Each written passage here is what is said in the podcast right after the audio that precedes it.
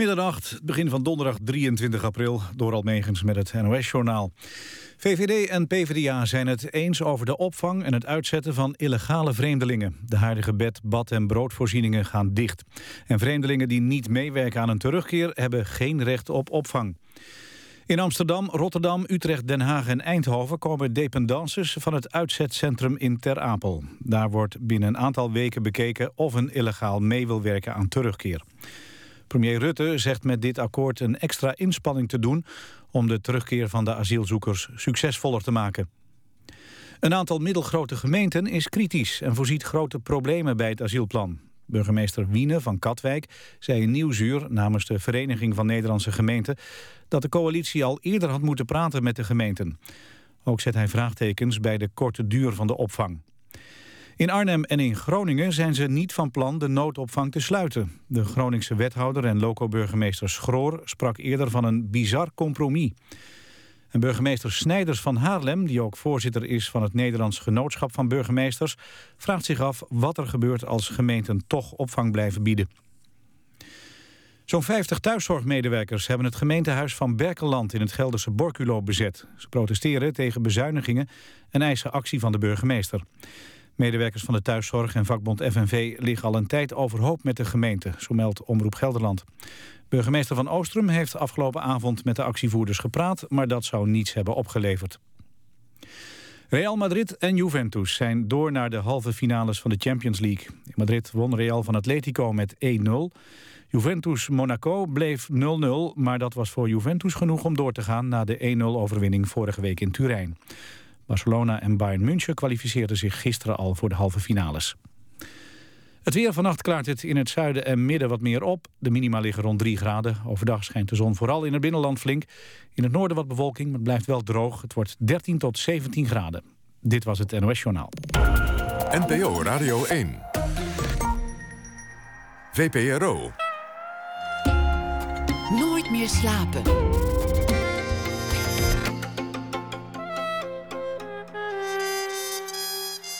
Met Anton de Goede. Ja, goedenacht. Welkom bij Nooit meer slapen. Een kort overzichtje van wat we gaan doen in deze uitzending. Wat is het verhaal achter de beeldjes die vorig jaar werden gevonden tussen 149 kilo pure cocaïne in een kolenschip uit Colombia? De beeldjes zijn van goud, zoveel is zeker, maar behoren ze ook tot de Indiaanse cultuur, zoals wordt beweerd. We gaan langs in het Belasting- en Douanemuseum in Rotterdam, waar de goudschat deze week is te zien. En we hebben een ontmoeting met schrijver Joubert Pignon. Van hem is een nieuwe verhalenbundel verschenen. Huil maar, ik wens je uitstel toe. Waar komt zijn fascinatie voor het mislukken vandaan? En dit uur te gast tot één uur is architect Mels Krauwel. In 1979 richtte hij, nog maar net klaar met zijn opleiding als bouwkundig ingenieur aan de Technische Universiteit Delft, samen met Jan Bentum het architectenbureau Bentum Krauwel Architecten op. Het bureau ontwierp onder andere de Malitor in Den Haag. De renovatie en uitbreiding van het Stedelijk Museum in Amsterdam komt van dit bureau. En de bouw van het vernieuwde station Rotterdam Centraal. En dat is maar zomaar een willekeurige greep. Van 2004 tot 2008 was Mels Krauwel ook Rijksbouwmeester. In die functie verzette hij zich tegen de verrommeling van het landschap, die onder meer wordt veroorzaakt door de aanleg van bedrijventerreinen langs de snelwegen. Uh, althans, ja, daar word je sindsdien steeds aan herinnerd. Aan die verrommeling. Dat wordt in elk interview duikt dat op, Mels Krauwel. Van harte welkom. Ja, dankjewel. Uh, als het eenmaal in de krant heeft gestaan... dan heb je het mechanisme dat mensen daar steeds op teruggrijpen... als ze weer wat nieuws moeten. Dus dat wordt inderdaad wel herhaald. Ik heb het de laatste tijd overigens niet zo vaak meer gehoord. nee. Het gaat gaan... wel door. het gaat door, de verrommeling. Ja, door. ja, ja, ja, ja. Terwijl je ooit gezegd hebt, misschien als Rijksbouwmeester kan ik nu stappen ondernemen, zodat het in de toekomst dan minder wordt. Ja, maar het is. Uh, ik heb me, omdat ik toen altijd van Utrecht naar eh, Den Haag reed, s ochtends, heb ik het terrein bij Waddingsveen zien ontwikkeld worden. Dus iets voorbij Gouda. En ik reed er toevallig gisteren langs en ik zie nu dat uh, de andere kant van de snelweg ook nu begint. Terwijl het volgens mij allemaal veel economischer en compacter had gekund. Er zijn daar een heleboel terreintjes achter elkaar. Die volgens mij veel beter in één keer netjes groot hadden kunnen worden ontwikkeld. Maar ja, het, daar, als Rijksbouwmeester ga je daar niet over. Nee, en Rijksbouwmeester, waar ga je wel over? Je adviseert de overheid. Ja, je adviseert de overheid en eigenlijk over hele brede onderwerpen. Het gaat van de, van de, de gebouwen die het Rijks nog bouwt. Rijk nog bouwt, maar dat zijn er niet zoveel meer. Het gaat over windmolens, hoe die opgesteld moeten worden. Het gaat over megastallen. Het gaat over water en dijken. Uh, dus er zijn ook een aantal rijksadviseurs aan de Rijksbouwmeester toegevoegd... omdat dat niet meer alleen maar architectenwerk uh, is. Nee, dat deed je naast het werk uh, als architect. Het is niet zo dat je daar dan vier jaar aan Nee, drie dagen in de week. drie dagen in de week. En heeft het nou met terugwerkende kracht... we hebben nu ook weer een nieuwe Rijksbouwmeester...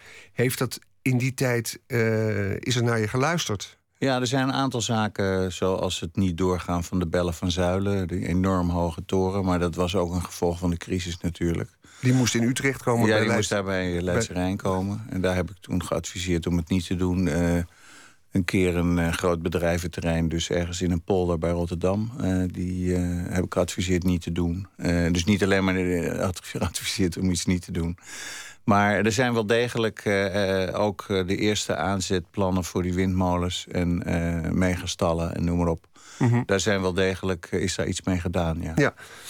Um, ook eigenlijk een politieke functie is het eigenlijk, lijkt me. Nee, nee? dat moet je juist niet doen. Je bent een uh, onafhankelijk adviseur. En de fout die je niet moet maken is in de politiek uh, mee te gaan. Dus je, de politiek vraagt jou om advies. En dat moet je gewoon uh, vanuit je vakmanschap doen. Maar ik weet in die tijd dat je tegen die enorme toren was in Leidse ja. Rijn... dat er mensen zeiden van ja, waar bemoeit hij zich mee? Daar gaat hij niet over. En, uh... Ja, maar toen was ik gevraagd om de minister te adviseren... en die ging er wel deels over. Daar was ook een discussie over of de minister er wel over ging. Maar ik was gewoon door de minister gevraagd, wat vind je ervan? En dat heb ik toen gewoon ja. uh, netjes, toen is netjes niet... onderzocht. Ja, maar dat is dus niet alleen door mij. Nee. Uh, ik, ik had natuurlijk ruzie met iedereen die het wel wilde. Uh, maar door de crisis uh, is hij gewoon niet doorgegaan uiteindelijk. En anders was het spannend geweest, ja. uh, denk ik. De crisis, we komen erover te spreken. Over de architectuur. We gaan het hebben over wat er gebouwd is recent. En over de ontwikkeling in de architectuur in Nederland. En de directe aanleiding om dat te doen is het verschijnen van het jaarboek Architectuur in Nederland. Vanmiddag gepresenteerd. We, ik had gehoopt dat je het mee zou nemen, maar je hebt het niet. Maar we hebben het net uitgeprint, dus er ligt hier een, nog warm van de kopieerautomaat pak papier. Ja. Um, en we zijn benieuwd welke ontwikkelingen er te signaleren zijn in het laatste jaar van de uh, Nederlandse architectuur. Daar hebben we dat boek misschien niet eens helemaal bij nodig. Ze doen altijd heel geheimzinnig met een deadline. En het is altijd spannend wat er op de cover komt. Ja. Wat, over wat voor boek hebben we het eigenlijk? Wat is dat, het jaarboek? Nou, het, is het, uh, het meest verkochte uh, architectuurboek van Nederland. Dat het betekent wordt, het dat... wordt dus ook in het buitenland behoorlijk mm. verkocht. Uh, er zit eens in de zoveel jaar een, een nieuwe redactie. een man of drie, vier. die doen het een paar jaar achter elkaar. Omdat steeds als er een nieuwe komt... Dan krijgen ze van alle kanten te horen dat ze het uh, niet goed doen of anders doen dan de voorgaande. En dan kunnen ze het jaar erop uh, uh, weer reageren zeg maar, op wat daarvoor gezegd is. En ja, na twee, drie jaar zit je er een beetje in. maar over het algemeen geeft dat boek een doorsnee van de goede projecten die er in Nederland gemaakt zijn. En dat betekent dat, er, dat het merendeel door iedereen wel verwacht is, wat erin staat. En dat er altijd een stuk of vier, vijf in staan waarover gediscussieerd wordt van nou waarom die nou wel en waarom die nou niet. Heb je nu al een indruk waar de discussie over zal gaan? Uh, nou, ik, ik, ik heb hem dus ook net pas in print uh, voor het eerst gezien. Uh, ik, nee, er staat er niet, bijvoorbeeld niet eentje niet in die je zeker had verwacht. want vorig jaar, kan ik me herinneren, was dat wel zo. Met ik dacht de Boekenberg van MVRDV. Die staan nu op de cover met de Markthal in Rotterdam. En dat uh, vond men, uh, omdat het wel een bijzonder gebouw was... wat je er ook van vond, ja. vond men een misser. Er wordt... En er staan, er staan hier een paar projecten in die ik niet ken. Uh, maar het grootste deel had ik wel verwacht. Laat ik het zo zeggen. Ik denk dat het een vrij rustig jaar is. Ik zie ook dat er dit jaar veel meer tekst in staat. En dat er veel meer essays of uh, toelichtingen bij de projecten zelf geschreven zijn als een soort verantwoording van de, van de redactie. Maar die heb ik dus nog niet gelezen, want ik was vanmiddag ook daar niet. Nee, je was daar niet, maar je partner was daar wel. Ja. Uh, was het Jan Bentum? Nee, het was Marcel Blom. Ja, want even nog, uh, dat, dat bureau, dat architectenbureau... dat je samen met Jan Bentum direct na je opleiding in de jaren 70 oprichtte... bestaat nog altijd, ja. is mega groot geworden... heeft een aantal nieuwe partners in zich opgenomen. Maar jij en Jan Bentum zijn nog steeds de, de twee belangrijke partners daarvan. Dat boek, dat nu uit is... Uh, de cover is altijd heel erg belangrijk. Jij zegt op de cover staat de markthal ja. die in Rotterdam is gekomen. Een creatie van MVRDV. Ja. Wat wil dat nou zeggen? Dat deze redactie dat uitverkoren heeft tot eigenlijk het belangrijkste gebouw van het afgelopen jaar? Dat hoeft niet per se het geval te zijn. Uh, het is wel zo dat zo'n boek dus ook heel goed verkocht moet worden. En uh, dan pak je in ieder geval een project wat uh, in het buitenland ook opgepikt zal worden. Nou, de Markthal is een spectaculair uh, project. Ja, kan je uitleggen voor mensen die het niet kennen wat het is? Uh, de Markthal staat uh, ja, midden in Rotterdam... bij de Open, het Marktplein van Rotterdam... en vlakbij die, bij het potlood en de bomen van Piet Blom... bij station Blaak. En dat is een, de opgave was eigenlijk maak een markt... en maak daar ook woningen naast... En toen heeft MVRV bedacht om de woningen eigenlijk als een soort gebogen dak over de markthal te bouwen. Dus die woningen die beginnen rechtop uh, onderaan. En dan boven springen ze uh, met terrassen steeds een beetje terug. En dan ze ontmoeten elkaar in het midden boven die markt. Dus je krijgt een soort poort uh, waar die markt dus overdekt, zoals Spaanse markten ook zijn, onder zit. Nou, daar zijn winkels ingezet die eten verkopen. Uh, en een beetje uh, uh, leuk gemixt, internationaal. En de binnenkant van die hal is bekleed met een heel groot kunstwerk van Arno Koenen... met, met daarop fruit en, en, en, andere etenswaren. heel groot in kleur, fel geprint. Dus ook van een grote afstand door die kleur binnen uh, zie je dat hele idee. En dat komt eigenlijk ook weer een beetje van, uh, van markten in Spanje met gekleurde tegeltjes, maar dan omgekeerd. Het is dus eigenlijk een heel uh, mooi concept. Er staat toevallig vanavond een stuk van Bernard Hulsman in NRC Handelsblad. Ja. Waarin hij melding maakt van dat er in Frankrijk getwitterd zou zijn dat het. gemaakt is op, naar een, een Disney-gebouw. Oh, dat zou ook kunnen. Maar hij ontkent dat trouwens. Nou, ja, dat nee, het, het, uh, voor zover ik weet en, van MVDV... is het gewoon een, uh, een slimmere manier om in plaats van een, een, saaie markt... en een paar saaie huizen er één mooi ding van te maken... wat toch heel goed werkt. En wat eigenlijk daardoor heel bijzonder wordt. En waardoor die markt ook in één keer overdekt is... zonder dat je er een, een dak tussen die huizen waar je dan op kijkt... Uh, Vind je het geslaagd eigenlijk? Ik vind het geslaagd, ja. Want het is een heel bont, krankzinnig bouwwerk eigenlijk. Ja, aan de buitenkant is juist heel erg rustig. En uh, ja, niet zo heel bijzonder zelfs. Uh, maar de, nee, nee, ik nou, vind ik heb het, er, ik heb het er is beneden, knap bedacht. Ik, ik, heb er toch een tijd naar staan kijken van... Hola, wat is dit? Ja, nou, maar er staan wel meer uh, Hola-gebouwen in ja, Rotterdam. Ja, over de Hola-gebouwen gaan we het hebben. Een Hola-gebouw is dus toch eigenlijk uitverkoren... Hier heb ik trouwens een ander boek over de Nederlandse architectuur... Double Dutch. Ja. Uh, tweede druk, boek van Bernard Hulsman en Luc Kramer... waar ook al die markthallen op de cover stonden. Ja. Een paar jaar geleden. Dit gaat dan over de, de, architectuur in Nederland na 1985. De laatste 25 jaar. Um, er is nog iets wat in dit jaarboek naar voren komt. En dat is het feit dat er voor het eerst eigenlijk meer vernieuwbouwd is... dan dat er nieuwe woningen zijn uh, ontstaan in het afgelopen jaar. Ja. En dat schijnt niet eerder zo aan de hand te zijn geweest.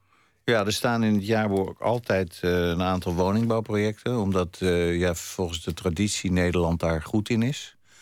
Uh, en dat was vroeger all over the world bekend. En er wordt nu overigens van buitenaf wel gezegd... van wat is er aan de hand, want ik zie niet zoveel meer. Dus het is minder. En uh, door alles wat er gebeurd is de afgelopen jaren met de economie... Uh, wordt er inderdaad veel minder gebouwd. Er zijn ook een aantal aannemers die daar bijna aan onder, of helemaal aan onderdoor gegaan zijn. En sowieso is er in Nederland een, een enorm grote herbestemmingsoperatie gaande. Bij kantoren is het nog veel erger. Uh, maar er is heel, weinig, heel erg weinig nieuwbouw gebouwd.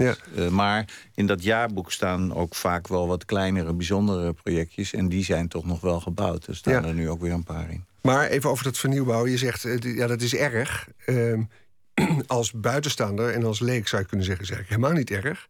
Ze worden eindelijk wakker en ze bouwen niet overal. Nee, maar ik bedoel de kwaliteit of de opvallendheid of de bijzonderheid van de nieuwe dingen. Hmm. Is, uh, daar wordt gezegd van nou, dat is misschien wel een beetje over.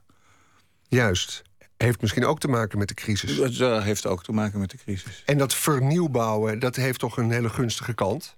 Ja, zeker. Zou je zeggen? Ja. ja. ja. Kan je een vernieuwbouwproject noemen dat geslaagd is, naar jouw idee? Ja, dat, eh, dat is dan bijvoorbeeld niet wonen. Uh, maar de, de, de markthallen, uh, of de hallen in Amsterdam van Van Sticht... zijn na jaren proberen om daar iets van te maken... nu volgens mij een behoorlijk geslaagd... Uh, ja, dat zijn oude tramremises. Ja, ja tramremises die nu ook tot een soort foodhallen gebeuren... complex gemaakt is, waar ook een bibliotheek en een bioscoop in zit. Dus dat is een plek waardoor die hele kinkerbuurt eigenlijk uh, weer een, een, aantrekkelijke plek wordt dan het was uh, daarvoor. En ook door veel meer mensen van verder weg uh, bezocht worden. Dus dat is een soort magneet. Dat is ja, een beetje hetzelfde concept deels als Rotterdam, die markthal. Maar dan zitten er nog meer functies in. maar ja, en in Rotterdam is het dus helemaal opnieuw gebouwd. En hier is een een oud uh, ja. een remise in hergebruik genomen. Ja, op wat in Amsterdam nog vrij bijzonder is. Want in Amsterdam is echt wel vol. Uh, en en er zijn niet zoveel leuke te ontwikkelijke plekken meer in Amsterdam. En Noord is er nog een beetje. Maar in een stad als Rotterdam is nog veel meer uh, te ontwikkelen en te hergebruiken en open ruimte dan in uh, Amsterdam. Maar ja. ja. dit is een project wat al, waar ze al twintig jaar geprobeerd hadden om er iets van te maken, maar dat lukte blijkbaar financieel steeds niet. En nu hebben ze een goede invulling gevonden. En dan heb je de mooie combinatie van oud uh, en nieuw. en mensen vinden toch over het algemeen oude dingen als startpunt hartstikke mooi. Geldt dat voor Mels Krauwel ook? Ja, waar het, uh, ik ben niet zo van het een of van het ander. Uh, ik ben er ook niet van om nu alleen maar te zeggen dat we alleen maar moeten herbestemmen. Want het zou wel erg jammer zijn als deze tijd later uh, alleen maar de herbestemmingstijd. de herbestemmingstijd was, omdat we het een tijdje wat slechter hebben gehad. Maar je ziet dat er steeds inventiever wordt omgegaan met dingen die, die een paar jaar geleden zogenaamd nog niet konden. En daar, omdat er nu anders gedacht wordt, uh, en er ook uh, mechanismes ontwikkeld zijn hoe je iets langzaam op gang kunt brengen en het niet alles in één keer meer klaar hoeft te zijn, bijvoorbeeld. Uh, en, en we zullen dat nog veel meer gaan krijgen. Want de grootste opgave nu die je zult gaan zien... en waar je echt mee te maken gaat krijgen... is de winkelstraten die met heel veel leegstand te kampen zullen krijgen. Omdat een heleboel winkels het niet meer halen. omdat dingen via internet onder andere gaan. En dat betekent dat die straten die eigenlijk puur nu uh, voor winkels uh, zijn... Uh, met alsmaar diezelfde winkelketens erin in ieder plaatsje in iedere stad... dat je daar gaten gaat zien en dat daar ook heel slim bedacht moet worden... wat er dan aan een straat publiek waarschijnlijk niet wonen... maar wat, welke functies er dan wel kunnen. Ja.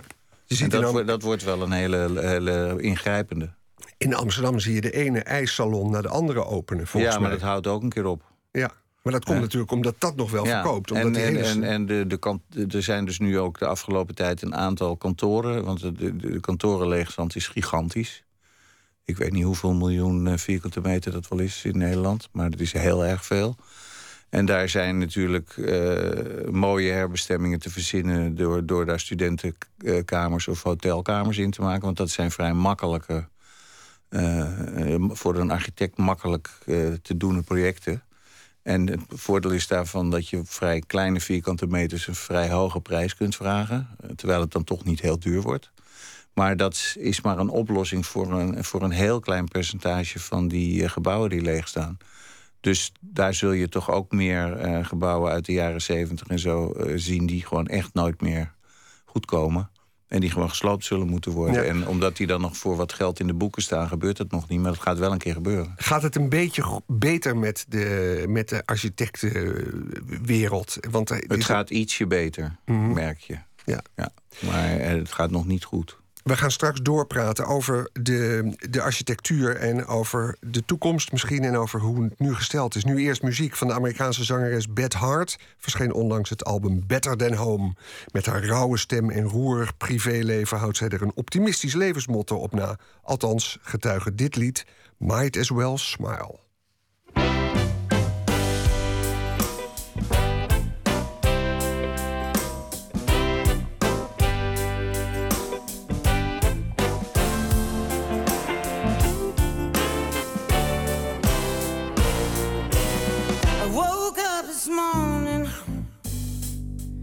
With a smile on my face.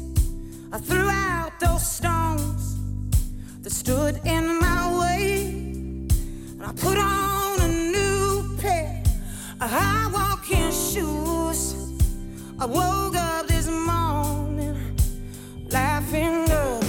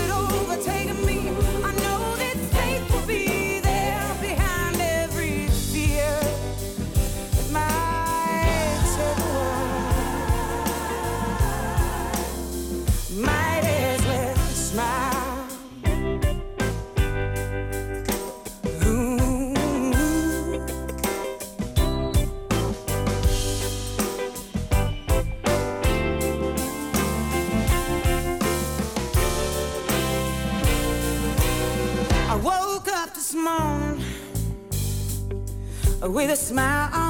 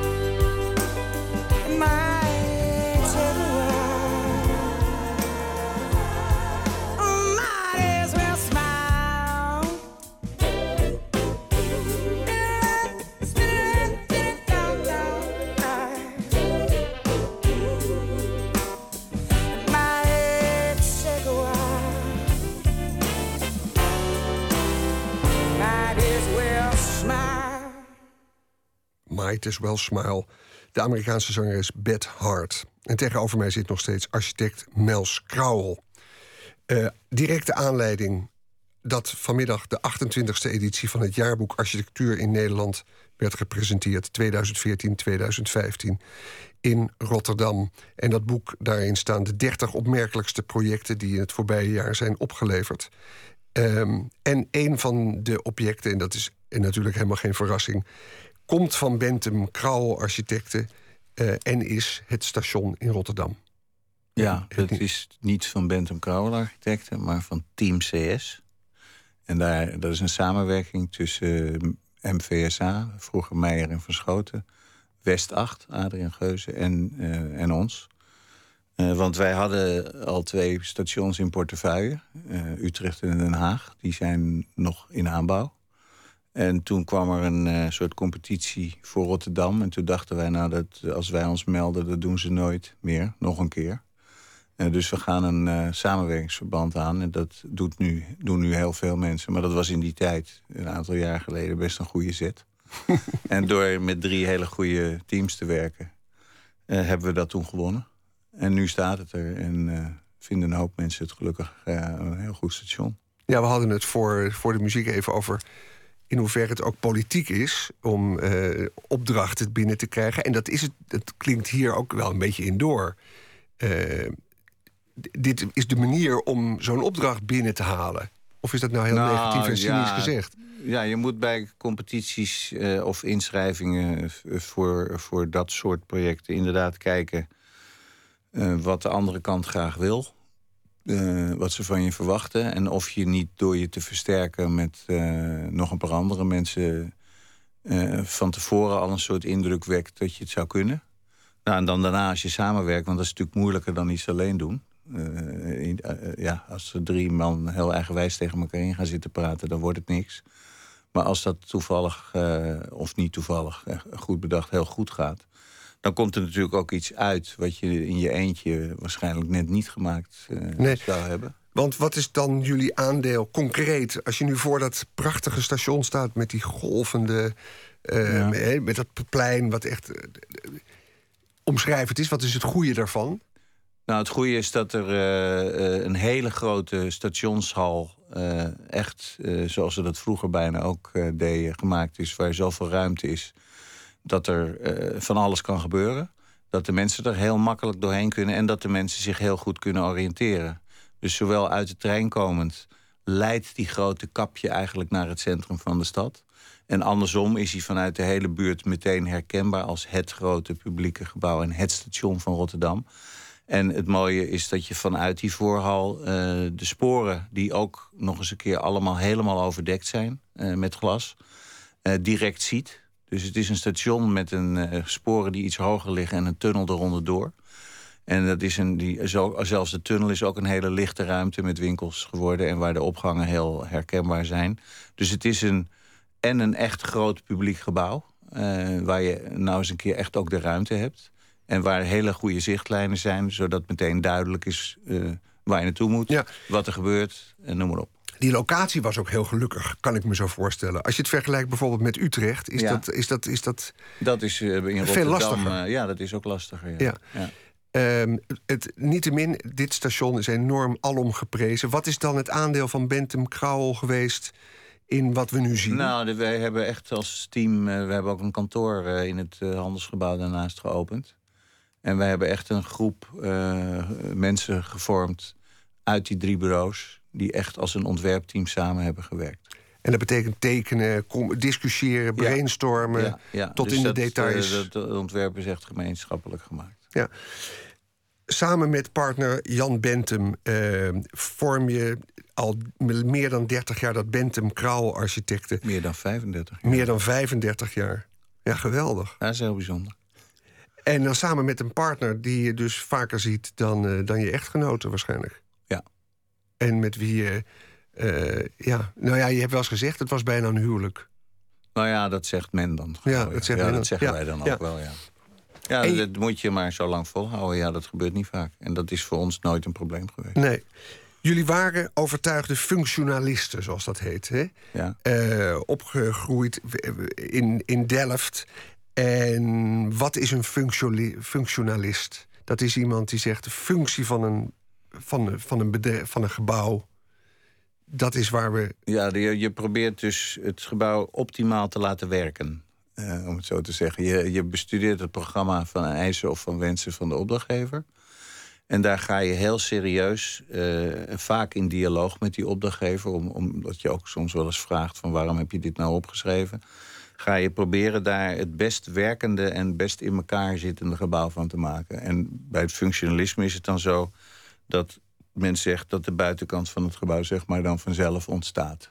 En dat dat een gevolg is van de organisatie van het gebouw. En dat je dus niet zoals bij de Amsterdamse school eh, een blok hebt waar je hele mooie gevels ontwerpt. En als je dan binnenkomt, dan zitten er nog wat kamers achter. Hè? Even om het heel Ja, naar te het, zeggen. het is dus eigenlijk modernistisch, het is strak vaak. Ja, en Eh, functioneel. En dus, functioneel. Nu is ook de, de, de, het Stedelijk Museum van jullie, eh, Ja. van jullie hand. Ja. De Badkuip. Ja. ook wel plagerig uitgemaakt als een soort wonderlijk gebouw. Ja. Ehm, en dat is dan. Is dat ook functionalistisch Ja, maar dat is het jammere. Dat, eh, wij hebben zelf tijdens het ontwerpproces die bijnaam Badkuip bedacht. Omdat wij dachten, ja, dat gebouw krijgt een bijnaam... dus laten we hem zelf maar verzinnen vast. En nu zijn er een heleboel mensen die zich vervolgens verder nooit verdiept hebben... of gevraagd hebben waarom dat ding er nou zo uitziet. Waarom En, ziet en dat kunnen wij heel goed uitleggen. wij hebben eh, gekeken of je de entree van het gebouw aan de Paulus Potterstraat zou kunnen houden, hè, Mhm. waar die was. Nou, dat zou betekend hebben dat je de helft van de begane grond van het gebouw zou hebben moeten openbreken. Omdat alles wat om rondom een entree hoort bij zo'n museum erin te krijgen. Dat zou zonde zijn, omdat daar zit een hele goede expositieruimte. Eh, er was een soort wens om de entree aan de Van Balenstraat te leggen. Dat leek ons helemaal geen verbetering. Want dan zou je ook een soort splitsing automatisch tussen oud en nieuw hebben gekregen. Dus wij dachten, het is het Museumplein. We draaien hem helemaal om en we leggen hem gewoon aan het Museumplein. Wij zijn ook naar Van Gogh geweest, of ze dat een goed idee vonden. Ze zeggen, ja, doe maar, want wij willen dat ook gaan doen. En dat doen ze nu ook. Ja. En, en stedenbouwkundig is hij dus zo gemaakt... dat eigenlijk de relatie tussen het Concertgebouw... het Van Gogh Museum, het Rijksmuseum en het Stedelijk nu klopt... en die drie, vier eh, directies ook met elkaar dat plein kunnen gaan bespelen. Ja, allemaal En- helemaal, helemaal mooi. Ja, en het werkt ja, ook. Het Ik- werkt ik- heel ik- als een tierenlier. Het werkt als een tierlier Ja. en het is ook heel mooi en, van binnen. En, maar het blijft toch een badkuip. Ja, en dat komt omdat wij eh, eigenlijk in één klap duidelijk wilden maken dat daar nu de entree van het gebouw is. Vandaar die grote luifel. Die luifel is ook bedoeld om eh, het zonlicht uit de open, helemaal open, transparante begane grond te maken. Want we hebben geprobeerd het plein eigenlijk naar binnen door te laten lopen tot de achtergevel van het oude gebouw. Dus we hebben eigenlijk op pootjes een volume gezet met een hele grote zonneklep ervoor. Om dat mogelijk te maken, waardoor buiten en binnen in elkaar overlopen.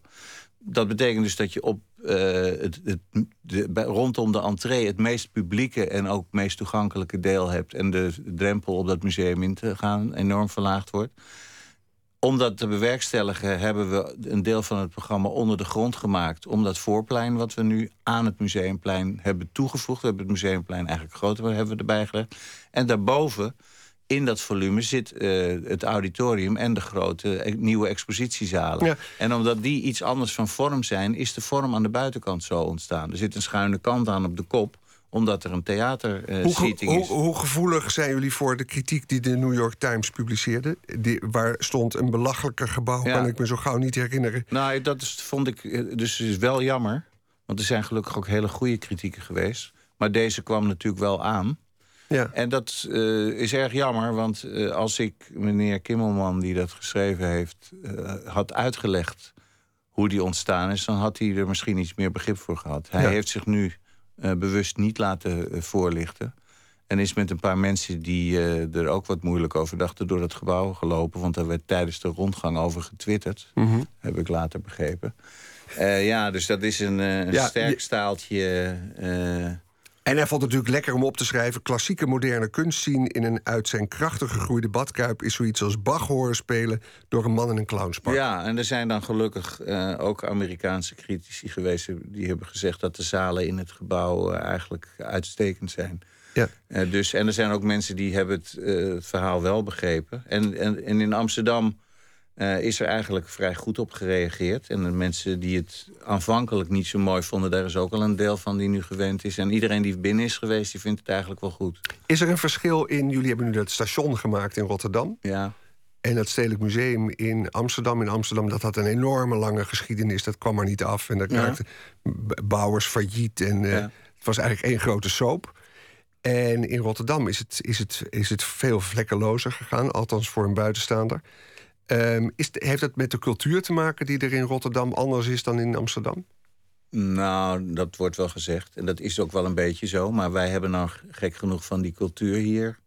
nou niet zoveel last gehad. Want we eigenlijk, eigenlijk met de buurt... Dat kwam ook een beetje omdat het Rijksmuseum eh, min of meer gelijk opging. En daar was een en al gesodemieter. En- Over en fietspaadjes. En die eh, deelraad die had het al druk genoeg, want die was niet, is niet zo groot.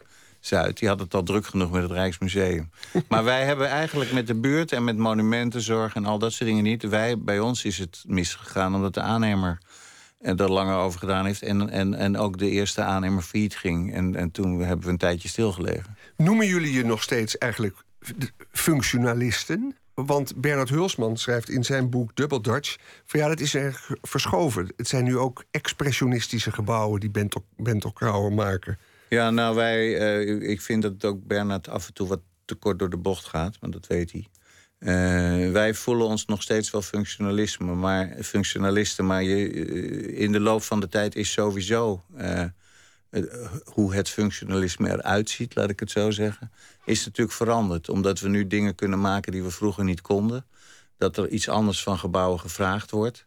Dus als je alleen maar aan de oude eh, modernistische, functionalistische gebouwen... wit, recht, eh, met dunne stalen kozijntjes denkt... dan kom je tot die conclusie van ja, ze zijn nu ook een beetje... eh, maar zoals gezegd, dat stedelijk is veel functionalistischer... dan, dan bijvoorbeeld Bernard denkt. Ja, eh, en, en, en dan die man die daar in Amerika over schreef, daarover dacht. We gaan zo meteen praten ook over je afkomst en over je vader Wim Krauwel... en over de geschiedenis van dat eh, modernisme en waar het vandaan komt... en wat je zo graag in dit vak eh, wilde doen, wat je bezielde... en wat je waarschijnlijk nu nog steeds bezielt.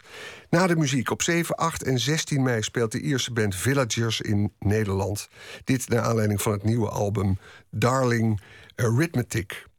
Eh, opgericht, nee, dat frontman Conor O'Brien eigenlijk helemaal alleen inspeelde... en dat volop over de liefde gaat. En over de moed die daarvoor nodig was, gaat dit nummer Courage.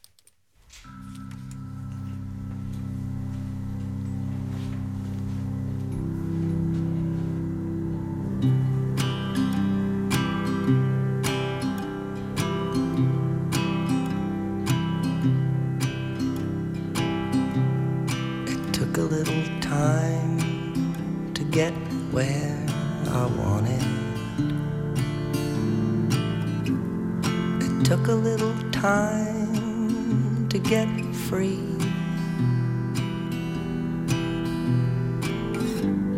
It took a little time to be honest.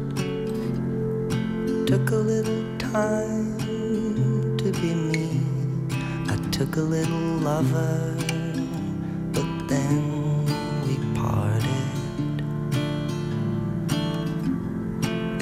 little time to get over this. And from time to time, I get heavy hearted,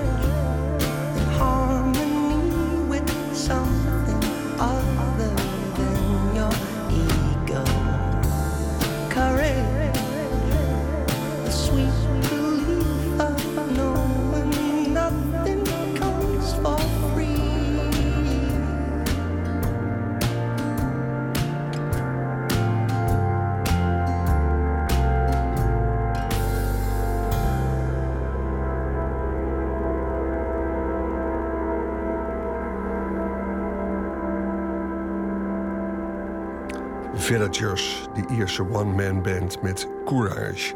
En dat komt van het album Darling Arithmetic. En tot het nieuws van 1 uur praat ik met architect Mels Krauwel. Het is tien over half één en je vertrouwt me net toe dat je niet echt een nachtmens bent, Nee. Mels. nee, de bouw begint vroeg en wij bouwen veel. Dus eh, anders kom je binnen eh, en is de helft eh, al gebeurd. Ja, zo zeggen. maar dat betekent dat je naar de bouwplek gaat? Dat je daar... zo- Ja, nou, de mensen, we, we- het hele bureau, eh, en nu minder dan vroeger, eh, gaat eh, ook veel naar de bouwplek en naar fabrieken waar het gemaakt wordt. En Ja. ja, en, en, en vergaderingen beginnen ook gewoon in de bouw om acht uur. dus Des te mooier dat je hier bent. Ehm, ja, we hadden het over dat functionalisme, over dat modernisme. En ehm, ja, het gaat niet om eh, vallen over een woord of over een begrip.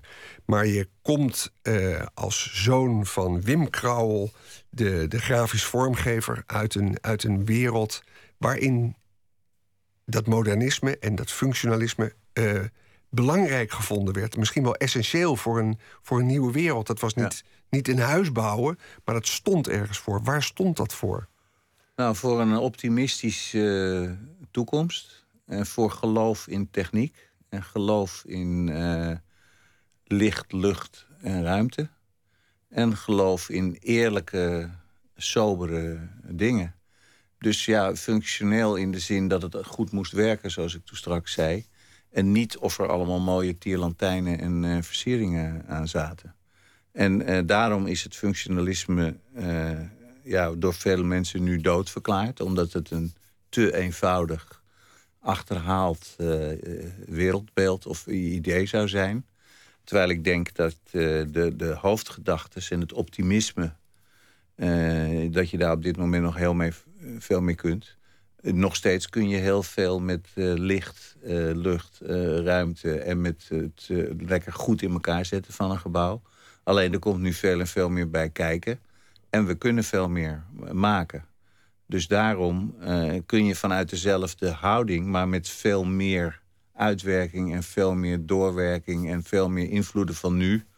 want het is echt allemaal veel ingewikkelder en sneller en anders... en meer verandering geworden dan vroeger... kun je er nog wel degelijk, eh, vind ik, mee uit de voeten. Ja, dus die- je hebt niet het gevoel Maar dat... het er- was vroeger echt van je hoort erbij of je hoort er niet bij. En nu wordt het door sommige mensen gezegd van nou, eh, dat bestaat bijna niet meer. Maar ik vind dat het ietsje genuanceerder ligt. Mhm. Ja, er zijn mensen die zeggen het is nu postmodern geworden, alles mag. Nee, want er is op het ogenblik dat het mooie van nu is natuurlijk dat er niet helemaal niet meer één stijl of wat dan ook is. hè, Of, om het een stijl te noemen. Eh, tegenwoordig kan echt alles. Ja, maar het is daarmee ook een beetje losgeslagen. En er is Dus de verbanden zijn moeilijker dan vroeger. Ja. De duidelijkheid eh, ontbreekt. Eh, andersom kunnen er juist weer hele mooie, eh, nieuwe, verrassende verbanden ontstaan. Alleen echt goede dingen gebeuren niet zo heel veel. Dus dat zie je niet zo heel veel.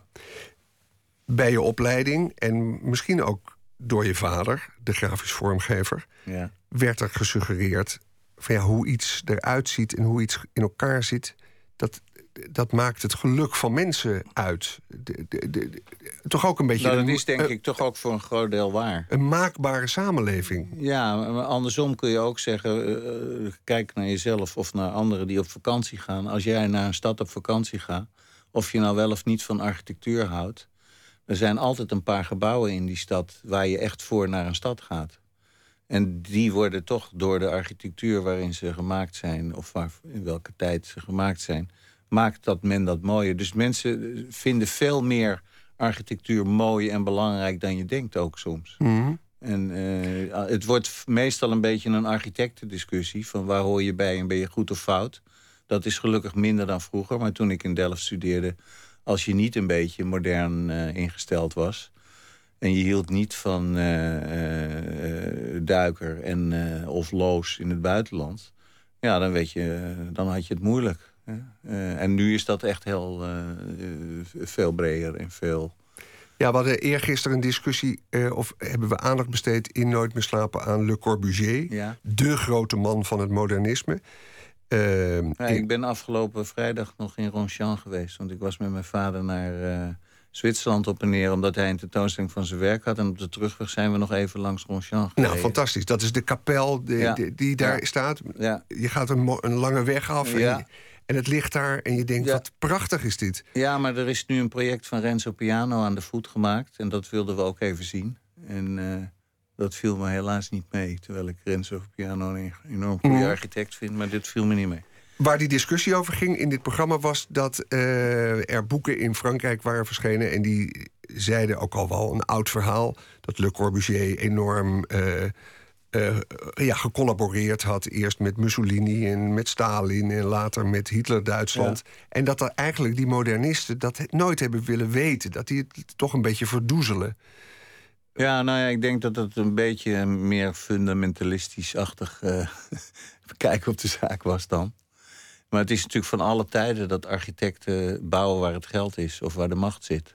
En dat is nog steeds zo. Dat is nog steeds zo. Maar dat staat dan toch zo haaks op het idealisme wat er bij, bij die modernisten eigenlijk aan de bron lag. Van je wilt Ja, mensen. dat staat daar deels haaks op, ja. Daar kan ik niet zoveel aan doen. Nee, zei hij met een, met een glimlach. Kom je zelf voor die. dit- Rem Koolhaas heeft eh, het gebouw van de Chinese televisie Ja. gemaakt. Inclusief de kamertjes waar de ja, en censuur. hij heeft daar eh, een eh, verhaal bij waarom hij het belangrijker vindt om, dat, om daar wel te bouwen en dingen mogelijk te maken en open te breken. dan alleen maar zeggen dat doe ik niet. Nou ja, dat is. Is dat een geloofwaardig verhaal? eh, dat is, eh, als hij daarin gelooft, voor hem een geloofwaardig verhaal. En eh, ja, dan kun je. ik geloof. Ik heb zelf heb ik niet zoveel met China. Omdat ze heel vaak uiteindelijk toch niet bouwen wat je bedacht hebt. En daar, ja, daar houden wij voor onszelf niet zo van. Dus het is heel moeilijk eh, dealen met ze. Eh, maar eh, op zich vind ik de redenering... eh, ja, maar het gaat er wel om welk land het is. Eh, het, het blijft, eh, er zit een, moeilijke kant aan, sowieso. Maar Ja. ik denk dat je inderdaad soms, als er iets verkeerd is... beter je ermee kunt bemoeien. Alleen je moet, denk ik, het werk van een architect niet overschatten. Wat je nu wel ziet, is dat ik van de week zag... dat zij het Chinese paviljoen op de Biennale in Venetië nu gaan bouwen. Nou, daar wordt waarschijnlijk dan toch weer een stapje anders over gedacht.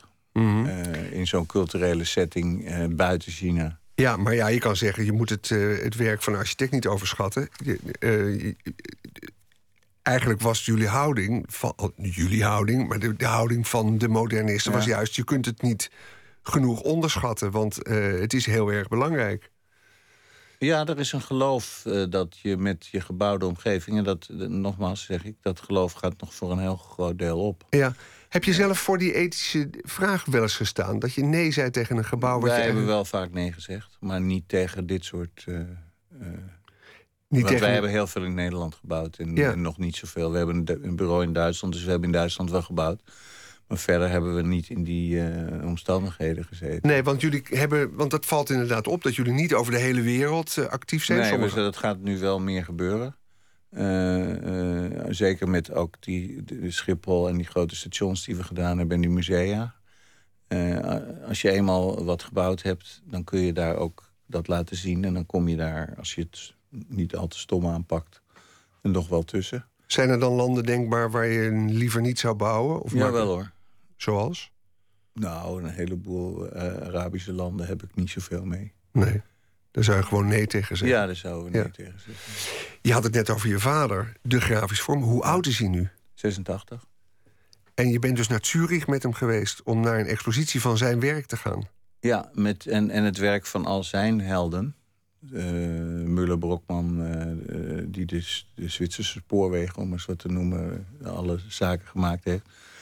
En hij heeft zelf eh, nogal eh, stevig bijgedragen aan het eh, internationaal bekend worden van de Zwitserse stijl in de typografie. En dit was een tentoonstelling in Zurich die daar over, puur over dat onderwerp ging. Dus voor hem was het ook een mooie gelegenheid om nog een paar oude collega's te ontmoeten.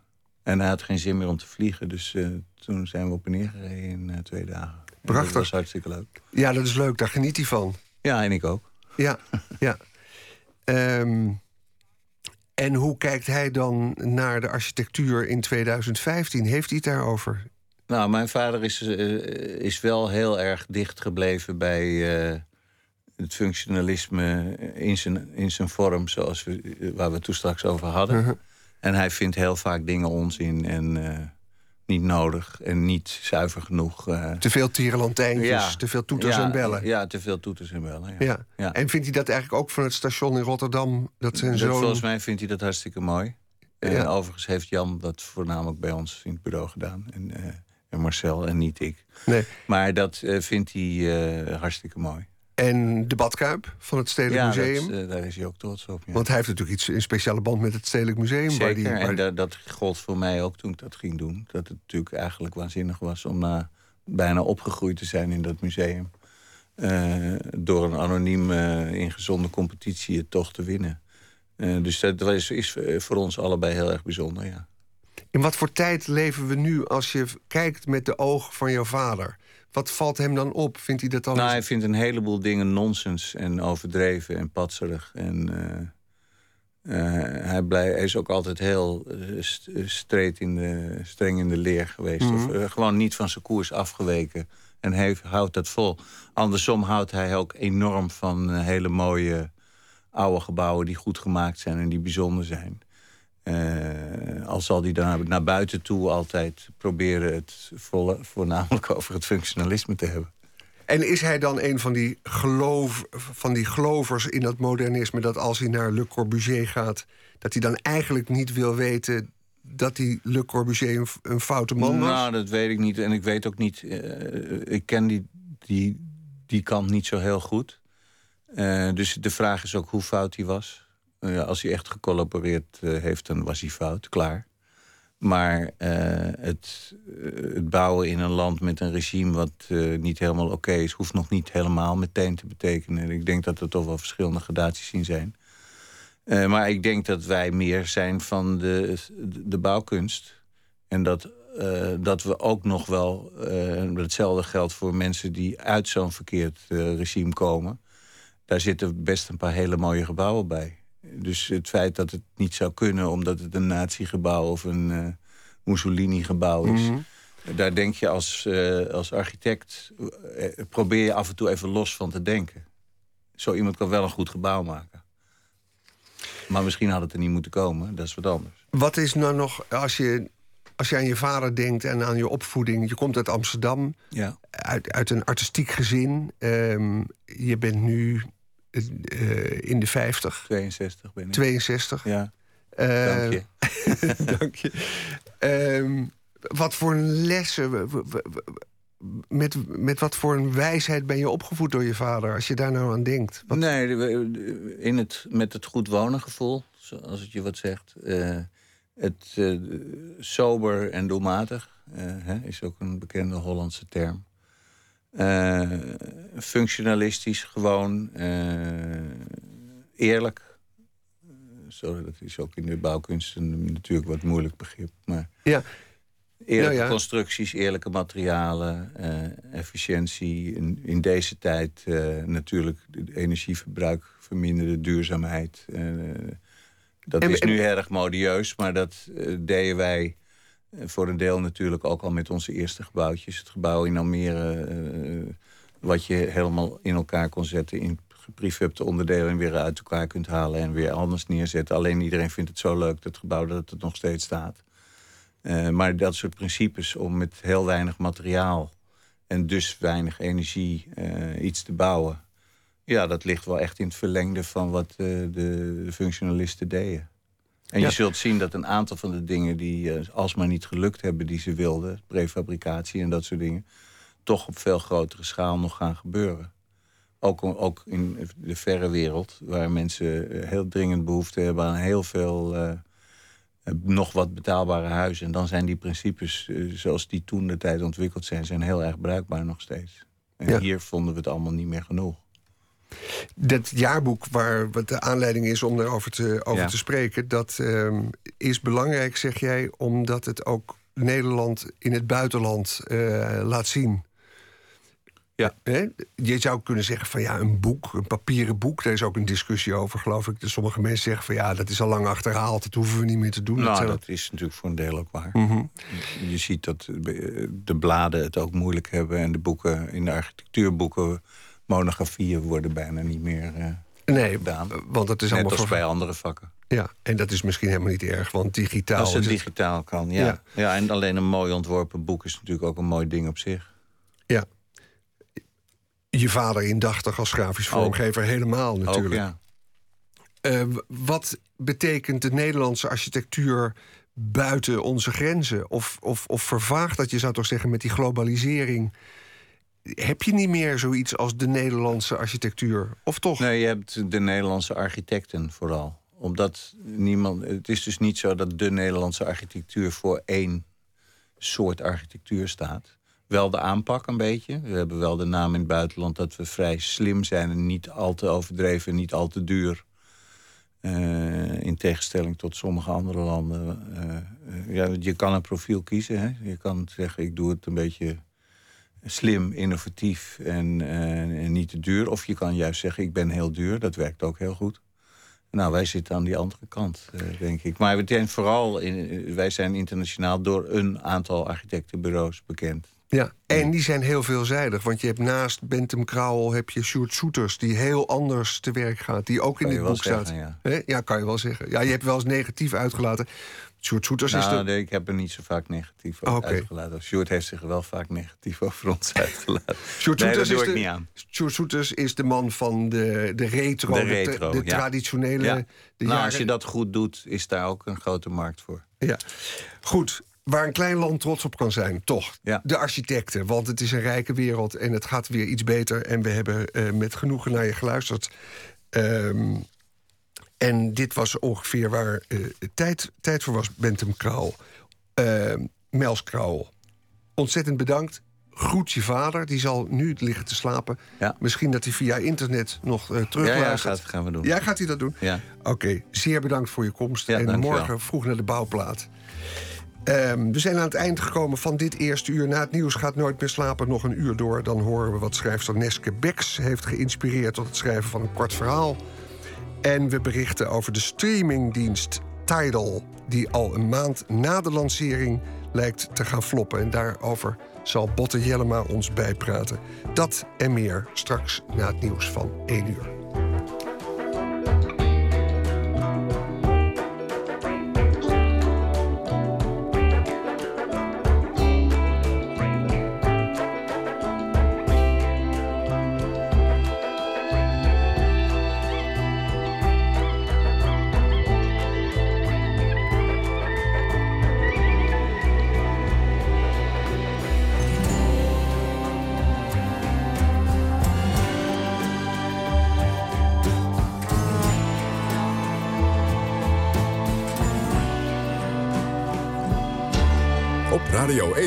Het nieuws van alle kanten.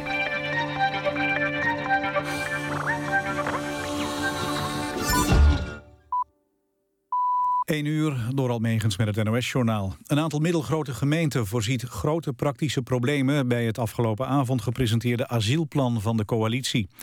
De huidige bed, bad en broodvoorzieningen gaan dicht. En in Amsterdam, Rotterdam, Utrecht, Den Haag en Eindhoven... komen dependances van het uitzetcentrum in Ter Apel. Daar wordt binnen een aantal weken bekeken... of een illegaal mee wil werken aan terugkeer. Burgemeester Wiene van Katwijk zei in Nieuwsuur namens de Vereniging van Nederlandse Gemeenten dat de coalitie al eerder had moeten praten met de gemeenten. In Arnhem en in Groningen zijn ze niet van plan de noodopvang te sluiten. De Groningse wethouder en loco-burgemeester Schroor sprak eerder van een bizar compromis. De oppositie is kritisch over het akkoord. D66-leider Pechtold spreekt van een krankzinnig Haags compromis. Volgens D66 en SP hebben gemeenten niets aan dit plan. SP-leider Roemer zei dat hier geen enkele burgemeester blij mee is. CDA-voorman Buma vindt het niet goed dat PvdA en VVD een verschillende uitleg geven aan het akkoord. Als je zei dat de opvang blijft en Rutte zegt dat die verdwijnt, volgens Buma kan dat niet allebei waar zijn. De PVV vindt dat de VVD slappe knieën heeft door toch opvang toe te staan. De ChristenUnie wil een hoorzitting om burgemeesters te horen. Minister van der Steur noemt het optreden van forensisch anatoom George Maat buitengewoon ongepast en onsmakelijk. Maat deelde als lid van het MH17-identificatieteam tijdens een lezing in Maastricht gevoelige informatie met het publiek. Zo liet hij foto's van verminkte slachtoffers zien. Van der Steur praat er morgen met de Tweede Kamer over. Een aantal Kamerleden heeft al gereageerd. VVD, PvdA en D66 noemen het optreden schokkend en ongepast. CDA-Kamerlid Omtzigt vindt juist de reactie van Van der Steur opmerkelijk hard. Zeker in vergelijking met de mondkapjesuitspraak van oud-minister Timmermans, zegt Omtzigt. Timmermans kwam in problemen nadat hij op tv had gezegd dat een van de slachtoffers een zuurstofmasker droeg. Het weer vannacht klaart het op, minima rond 3 graden. Overdag vooral in het binnenland zon, in het noorden wat bewolking, blijft wel droog. Het wordt 13 tot 17 graden. Dit was het NOS Journaal. NPO Radio 1. VPRO. Meer slapen.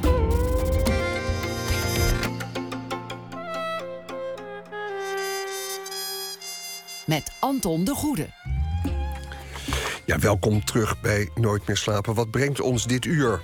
Straks hebben we een ontmoeting met schrijver Joubert Pignon in zijn woonplaats Haarlem. Van hem is een nieuwe verhalenbundel verschenen, getiteld Huil maar, ik wens je uitstel toe.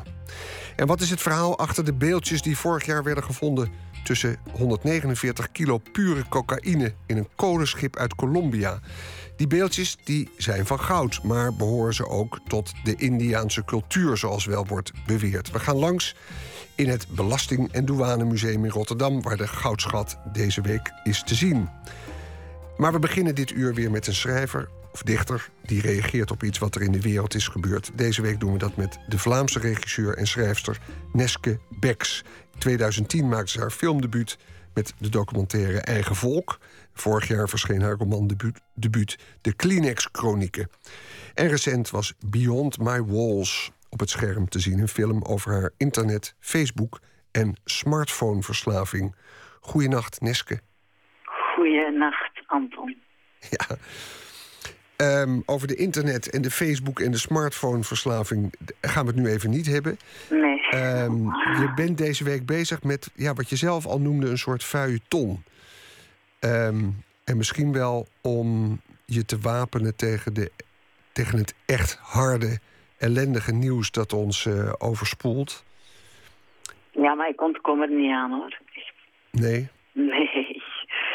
Nee, god. Wat is het Nou. nieuws dat je vandaag heeft?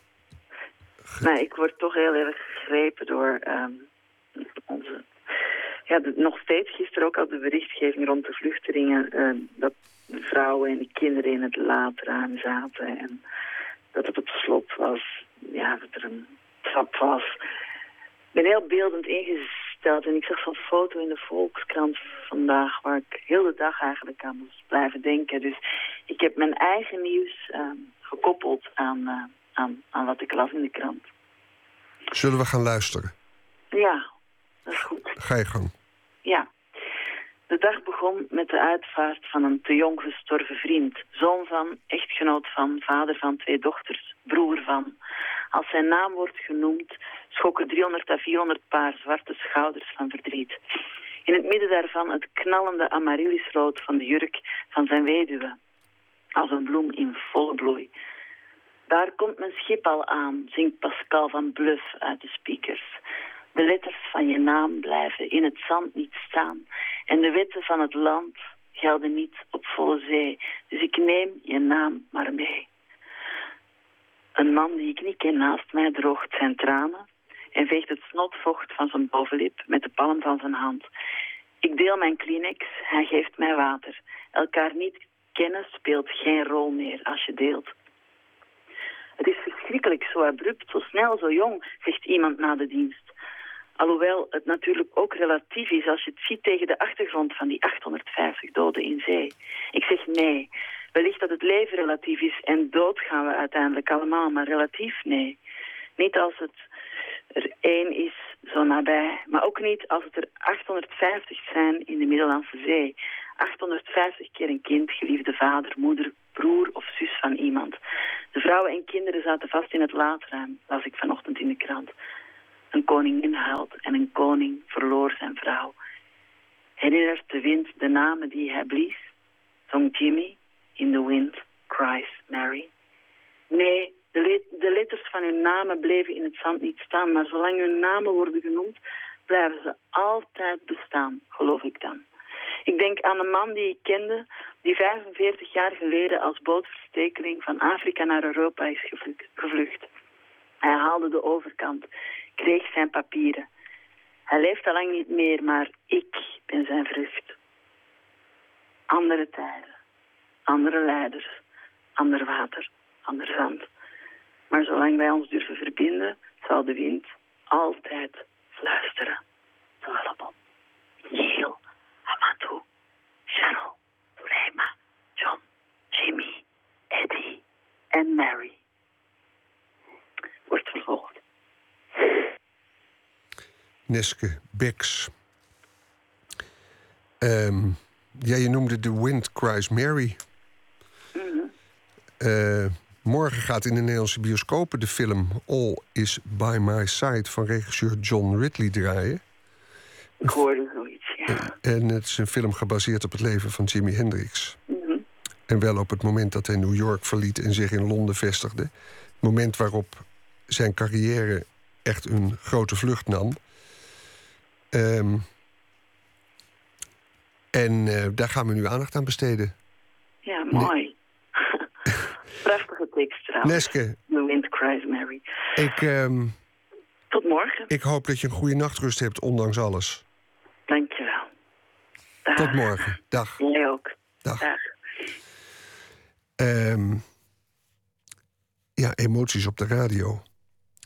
Over die film nog even. Eh, we mogen vrijkaartjes weggeven voor die film over Jimi Hendrix. Wilt u die eh, misschien verwerven? Kijk dan op onze Facebookpagina en beantwoord de vraag die we daar stellen.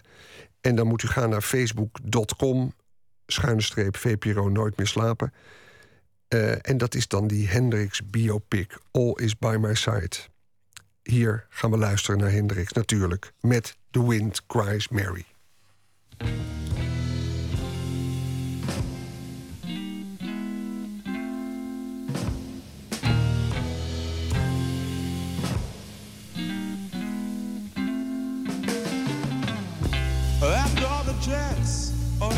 Boxes,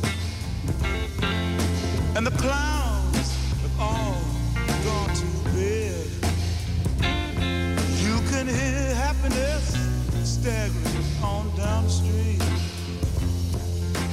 Footprints dressed in red, and the wind whispers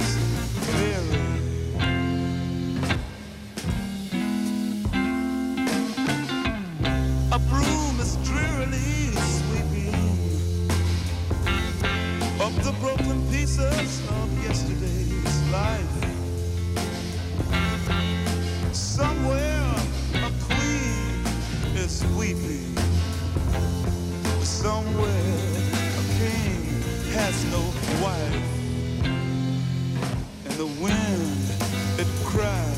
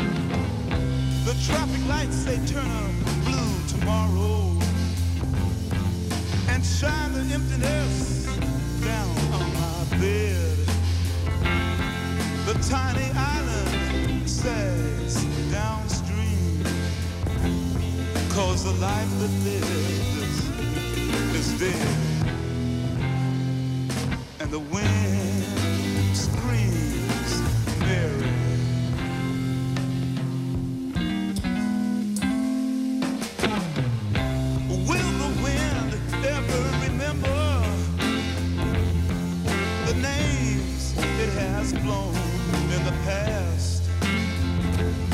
And with this crutch, its old age and its wisdom, it whispers, No, this will be the last.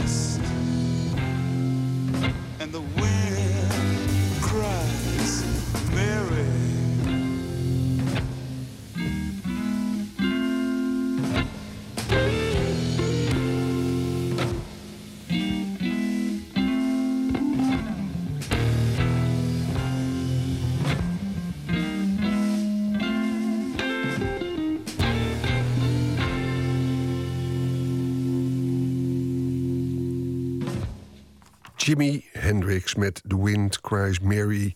En op onze Facebookpagina nogmaals vindt u eh, een vraag... waarmee u een vrijkaartje kunt winnen voor de Hendrix biopic All Is By My Side.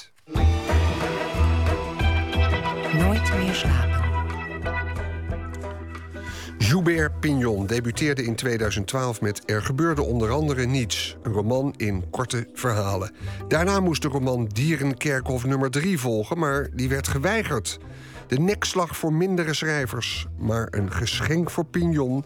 die zich naar eigen zeggen specialiseert in mislukkingen. De nieuwe bundel Huil maar, ik wens je uitstel toe... geeft een kijkje in de van bananenschillen vergeven wereld van Pignon. Maarten Westerveen sprak hem in zijn favoriete hangplek in Haarlem. Bericht van een boze lezer. Iemand heeft mij een boek gekocht.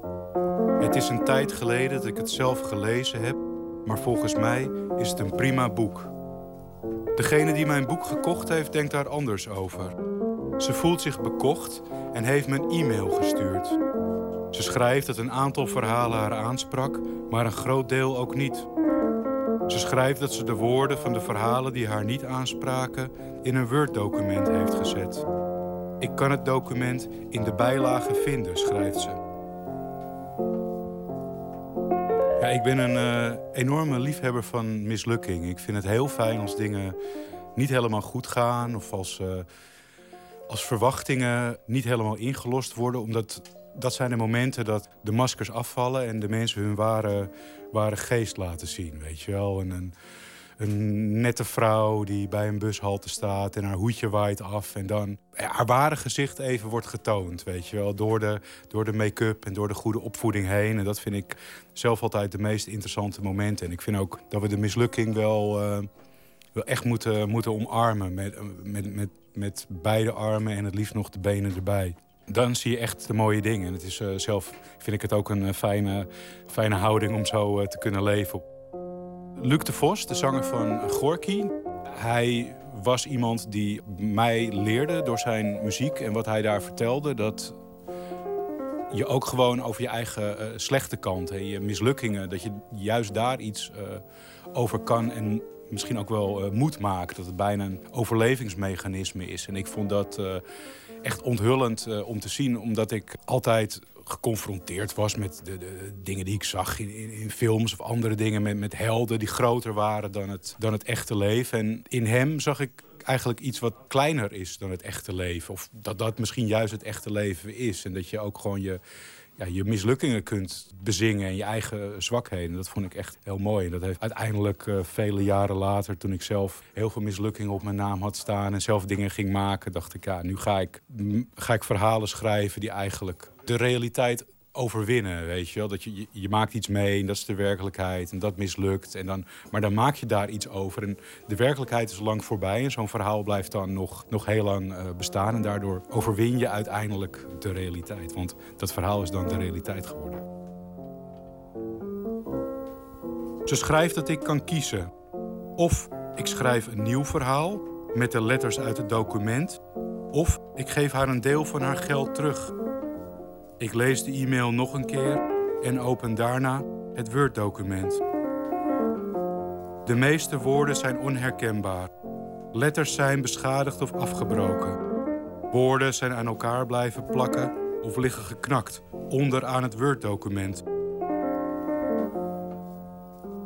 In hoeverre is die voorkeur voor mislukkingen eigenlijk een literaire vorm? Want je schrijft even zo goed en eh, je laat je door de tegenslagen die je blijkbaar ervaart... toch ook niet van het schrijven afhouden. Nee, het, het is wel een. eh, het is wel echt een eh, bijna een soort pose geworden, maar wel een pose die, eh, die eh, echt is geworden.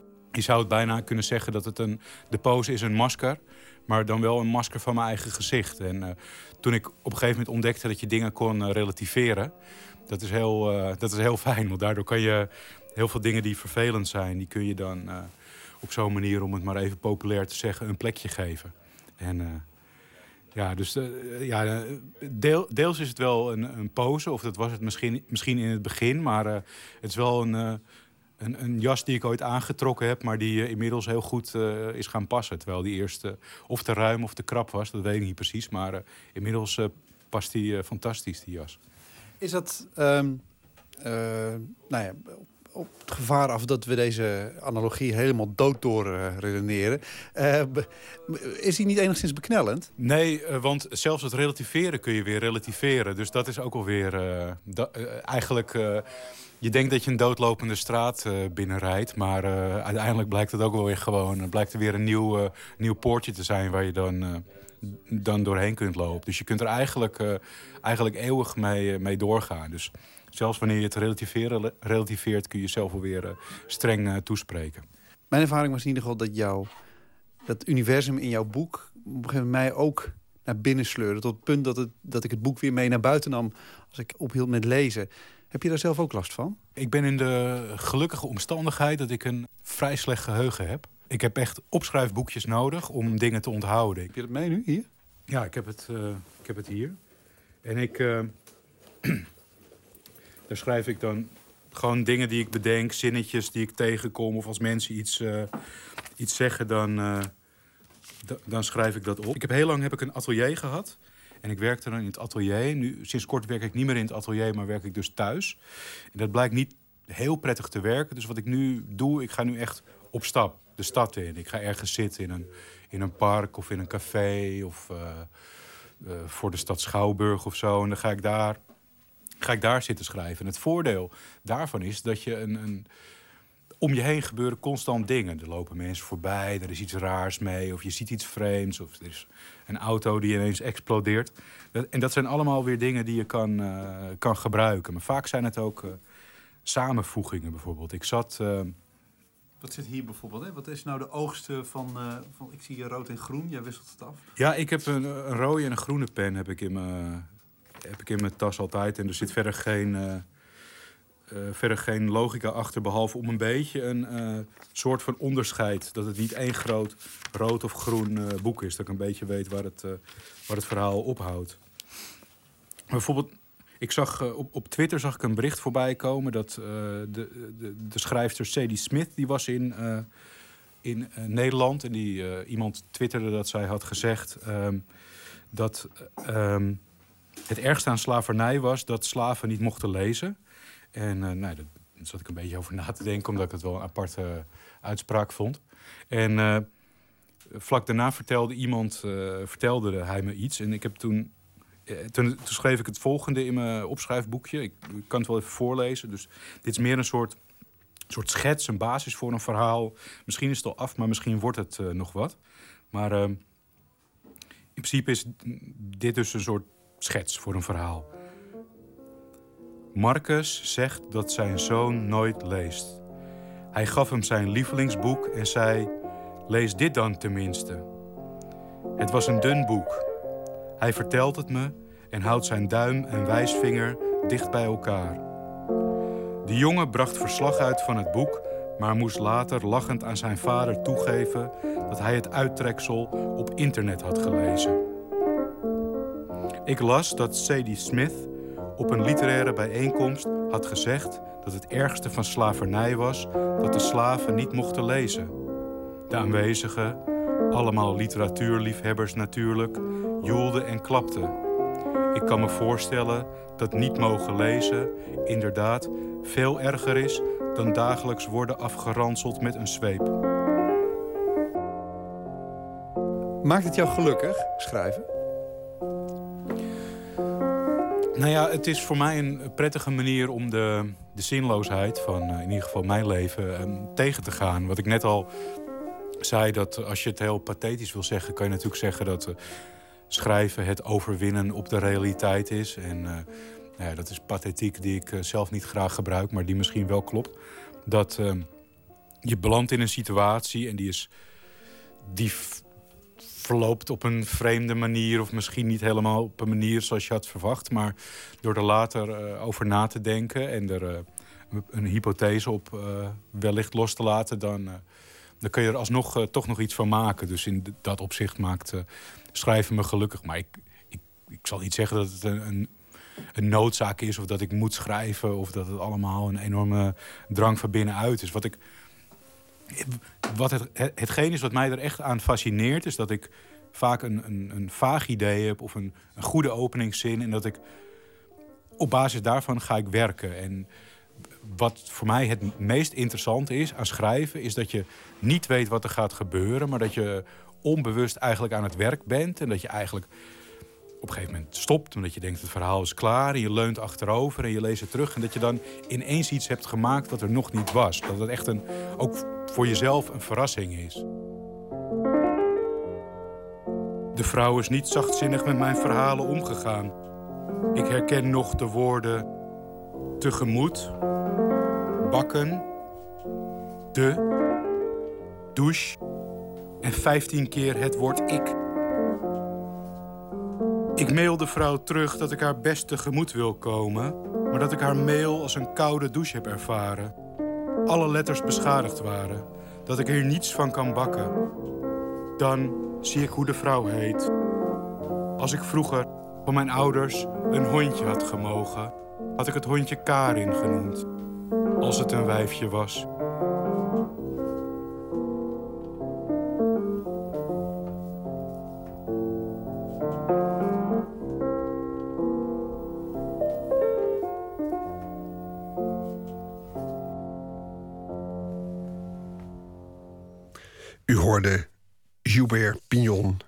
Uit zijn nieuwe bundel Huil maar, ik wens je uitstel toe. Een uitgave van Atlas Contact. En het was verslaggever Maarten Westerveen die hem opzocht.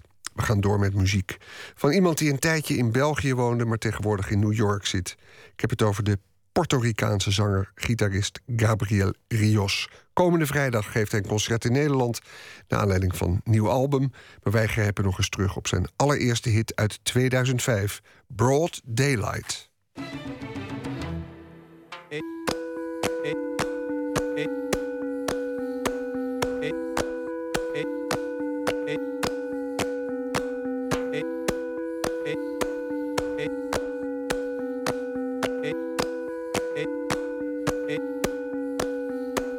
Back in the old days, tight like a fight, used to hang with the devil in the broad daylight. We had him rude, a walk unbound till we had him roll. We're kind of falling out. Show me the low, you showed me the down. Called it the happy low down. We used to rock some tunes with a guy named Lloyd. Lloyd still got them Polaroids.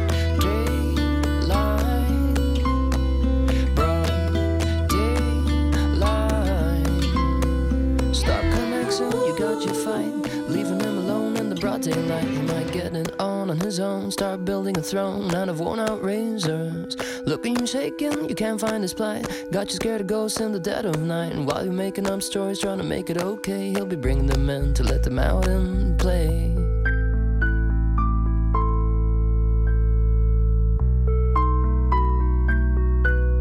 In the broad daylight, daylight, leaving me alone in the broad daylight, daylight, in the broad daylight, daylight, in the broad day.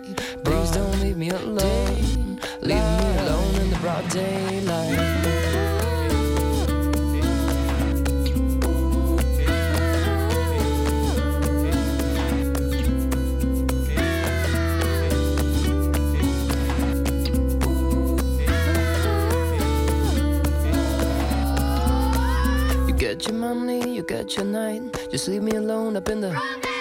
I need some shit of my own. I need a throne, not them razors. And who you think you are screaming Hollywood burn? You really wanna stop it, then burn your sperm. Cause this here be going on until it's not. And then a little more broad daylight. Leaving me alone in the broad daylight. Daylight. In the broad daylight. Day.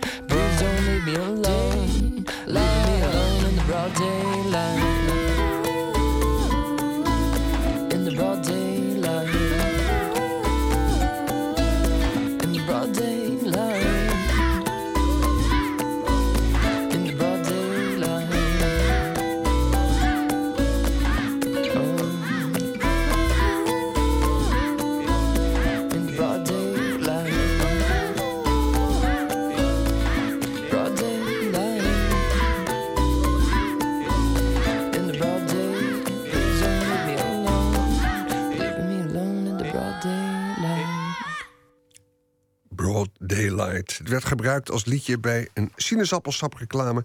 en daarna werd het een hele grote hit. Gabriel Rios, de 24e dus op het Ik zie u graag festival... waar meer Belgische acts staan in de Mets in Breda.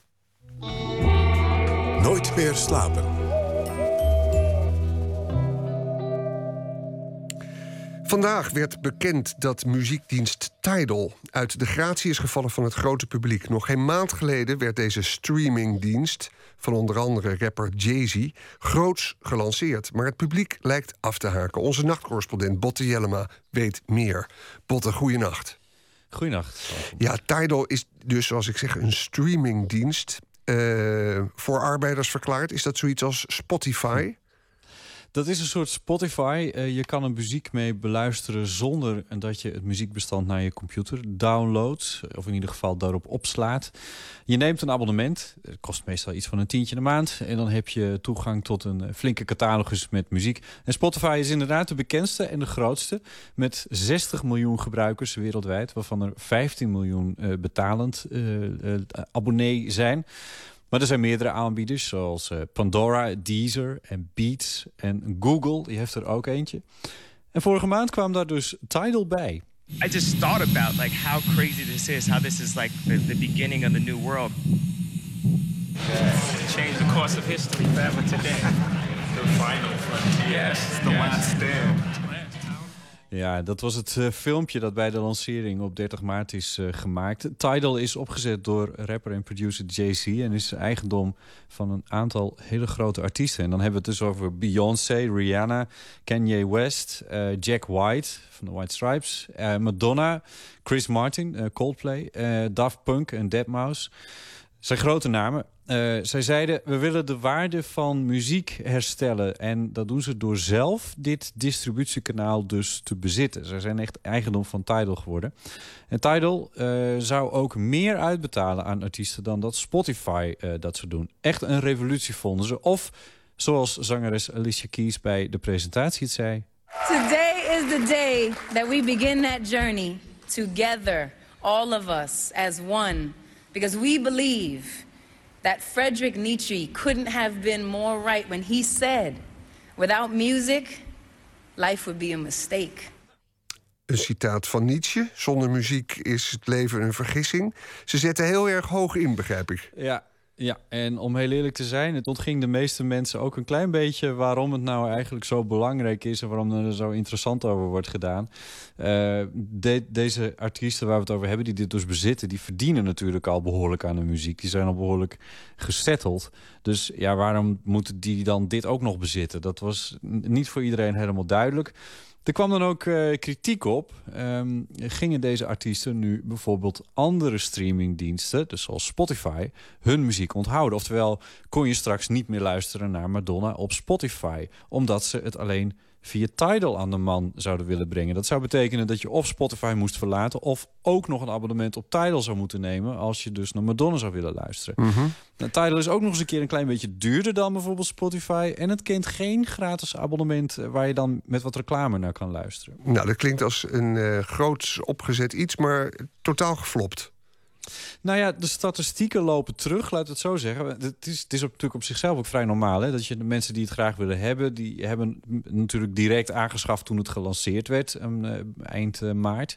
Um, maar nu blijkt dat ze eigenlijk uit een soort top 700 zijn gevallen... van de meest populaire apps. En daar staat Spotify gewoon op nummer 4. Dus dat is wel een beetje gênant natuurlijk. Ik moet zeggen, het nieuws over Tidal van vandaag... dat ze daaruit zijn gevallen, is wel met erg veel graagte overgenomen. Het stond ook op de site van The Guardian. Die neem ik wel heel serieus. Maar ik heb letterlijk 20 minuten zitten zoeken naar die uh, lijst... met uh, die, ja, die, die app-hitlijst, zal ik hem maar noemen, die top 700... Maar ik kon hem nergens vinden. Dus waar dit nieuws nou precies vandaan komt... ik, ik kon de bron dus niet achterhalen. Dat vind ik dan altijd wel een beetje opmerkelijk. Waarom is het, met, zo, dus met een... waarom is het met zoveel graag te ontvangen? Ja, ik denk dat het ook te maken heeft met die skepsis waarmee dit uh, uh, uiteindelijk is, uh, die lancering uiteindelijk tot, tot ons is gekomen. Mm. In ieder geval dat er zo met zoveel skepsis op werd gereageerd van die grote artiesten. Wat moet hij nou op deze markt? Um, het werpt natuurlijk ondertussen wel gewoon de vraag op... Uh, als dit niet het is, op een of andere manier... wat is het dan? Wat is dan de toekomst van de streaming muziekdiensten? Is Spotify dan toch eindelijk het ultieme? Of wat, wat moeten we als, als consumenten nou, nou eigenlijk kiezen? Nou, daarom heb ik even gesproken met Erwin Blom. Hij is uh, tech- en een nieuwe media-ondernemer en muziekkenner... En ik vroeg hem waarmee de verschillende diensten, zoals Idol, uh, Tidal, zich van elkaar onderscheiden. Ze hadden zich kunnen onderscheiden door te zeggen van wij zijn zeg maar de plek waar je als eerste, ik noem maar wat, alle hip-hop of alle RB of alle. Dat zou nog ja. kunnen, want dan ben je echt anders. Hè? Als je dat echt dat hele genre zou kunnen pakken. Uh, maar verder, ja, kwaliteit, geluidskwaliteit is goed genoeg. Uh, het gebruiksgemak is aangenaam prijs zou nog kunnen, maar dat is echt niet haalbaar. De roep is eerder om de prijs omhoog te doen dan omlaag. Dus daar kan je ook niet mee onderscheiden. Dus je kan hooguit inzoomen op een, op een deelgebied. De Tidal biedt een hogere geluidskwaliteit dan Spotify doet. Maar, zo zegt Erwin, het gros van de mensen is eigenlijk best tevreden met de kwaliteit die Spotify biedt als het op geluidskwaliteit aankomt. Dus dan komt het dus aan om, zoals hij zegt, een deelgebied. Oftewel, uh, een catalogus van een dienst. Welke artiesten staan daar dan in? Wat staat op Spotify? Wat staat op Tidal? Maar willen de gebruikers dat wel? Vraagt Erwin zich af. Ik denk dat als we dat voor nog meer versnippering uh, zorgt, dat je dat eerlijk gezegd uh, eigenlijk niemand goed doet. Als we straks nog heel veel verschillende kleine dienstjes krijgen. Want je wil, je wil toch die compleetheid. Ook al hou jij van alleen hip-hop. Misschien uh, als er iemand een sample gebruikt van Johnny Cash, wil je ook wel een keertje Johnny Cash luisteren. Dus daar hebben we nu zo aan kunnen ruiken. Aan, dat hebben we zo kunnen voelen hoe aangenaam het is. Om die gewoon die compleet. je zou kunnen zeggen, dus er kan ook nog ruimte zitten in beter gidsen. Want daar vind ik nog heel veel winst te halen. Of misschien juist wel je met redactionele context mee te geven. Daar zou nog uh, winst in kunnen zitten. Maar of dat echt onderscheidend genoeg is om te kunnen concurreren uh, met, met bedrijven die miljarden waard zijn. Want dat is op dit moment aan de gang met, met Spotify. Dat is echt een lastig ding. Moet je er heel veel geld in stoppen. Mm -hmm. Nou, Botte, dat klinkt dus alsof Spotify gewoon het monopolie bezit daar heel veel geld achter zit. En dat betekent dus dat wij als muziekluisteraars het niet kunnen kiezen zometeen. Dat, dat is een monopoliepositie. Gaat er in die wereld dan helemaal niks veranderen? Denk je dat het nu verankerd is? Nou, dat is een goede vraag. Ik denk eigenlijk dat er nog wel wat gaat veranderen. Twee dingen om precies te zijn. Apple gaat die markt betreden. Uh, die hebben met hun iTunes Store al met heel veel artiesten en platenmaatschappijen uh, contact. Uh, bijvoorbeeld, om iets te noemen waarom dat dan zo belangrijk is. Van de Beatles kun je op Spotify niets vinden, maar in de iTunes Store wel. En dat zou echt voor Apple een hele grote kunnen worden. De tweede ontwikkeling die interessant is, is een volgende. Erwin Blom. Als je echt eerlijk bent, is YouTube gewoon de allerbeste muziekdienst uh, die er is, wat mij betreft. Want daar hebben ze echt alles. En als, hebben ze niet alleen van een artiest de, de, de originele versie, maar er de videoclip bij. Je kan live versies vinden, je kan covers vinden, je kan, je kan het alleen niet zo handig vinden. dus er zou nog heel erg een, een, zeg maar een laag bovenop moeten om dat, om dat simpel en eenvoudig te maken. Ja, video dus. En daar heeft YouTube van Google, die heeft daar een enorme voorsprong op. Er moet alleen dus nog even een goede interface bij, zoals uh, Erwin Blom zegt, zodat het wat gebruiksgemak wat, uh, wat beter wordt. Maar ook daar springen nu apps als bijvoorbeeld MusicTube al heel handig op in. Oké, okay, Botte Jellema, dit is waar we tijd voor hadden. Uh, je hebt een uh, schets gegeven van dat Tidal... dat in ieder geval nu wel totaal geflopt lijkt te zijn. Dank je wel en uh, goeienacht. Goeienacht. En we gaan hier naar muziek luisteren uit het Australische Perth komt de vijfkoppige band Tame Impala... die zich enigszins laat beïnvloeden door de psychedelica uit de jaren 60. Binnenkort verschijnt een vijfde album, titel Currents... en daarvan is hier vast een nummer, Cause I'm a Man.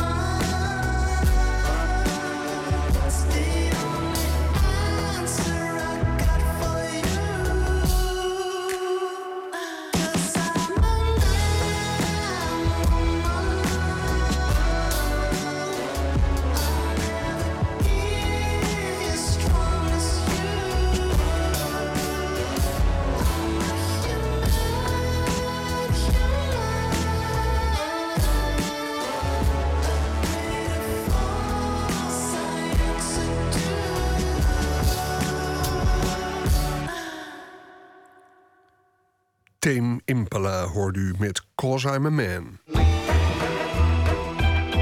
Nooit meer slapen. Een paar jaar geleden doet de douane in de Rotterdamse haven een opmerkelijke vondst. Tussen zo'n 150 kilo cocaïne worden gouden beeldjes aangetroffen en sieraden. Het lijken eeuwenoude beeldjes uit de Indiaanse cultuur. Maar zijn ze authentiek? En wat doen ze midden in een partij cocaïne? Inmiddels staan de beeldjes tentoongesteld in het Belasting- en Douane Museum in Rotterdam.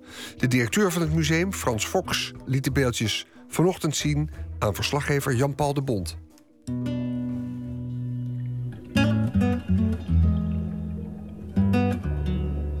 Ehm, we zijn nu op de bovenste verdieping van het museum. Ik zal u voorgaan.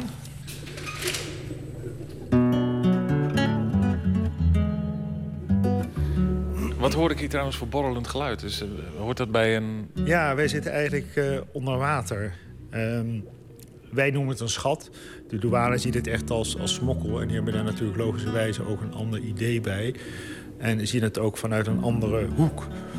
Voor ons is het echt wel een voorbeeld van eh, hoe er gesmokkeld wordt over de hele wereld. Nou, deze schat komt uit Colombia, is in de Rotterdamse haven terechtgekomen via een, een groot schip. En het is wel aardig om altijd weer te zien hoe eh, inventief smokkelaars zijn. Duikers van de douane ontdekten deze beeldjes toen ze in de Rotterdamse haven een tanker uit Colombia inspecteerden. Deze vervoerde steenkool en cocaïne.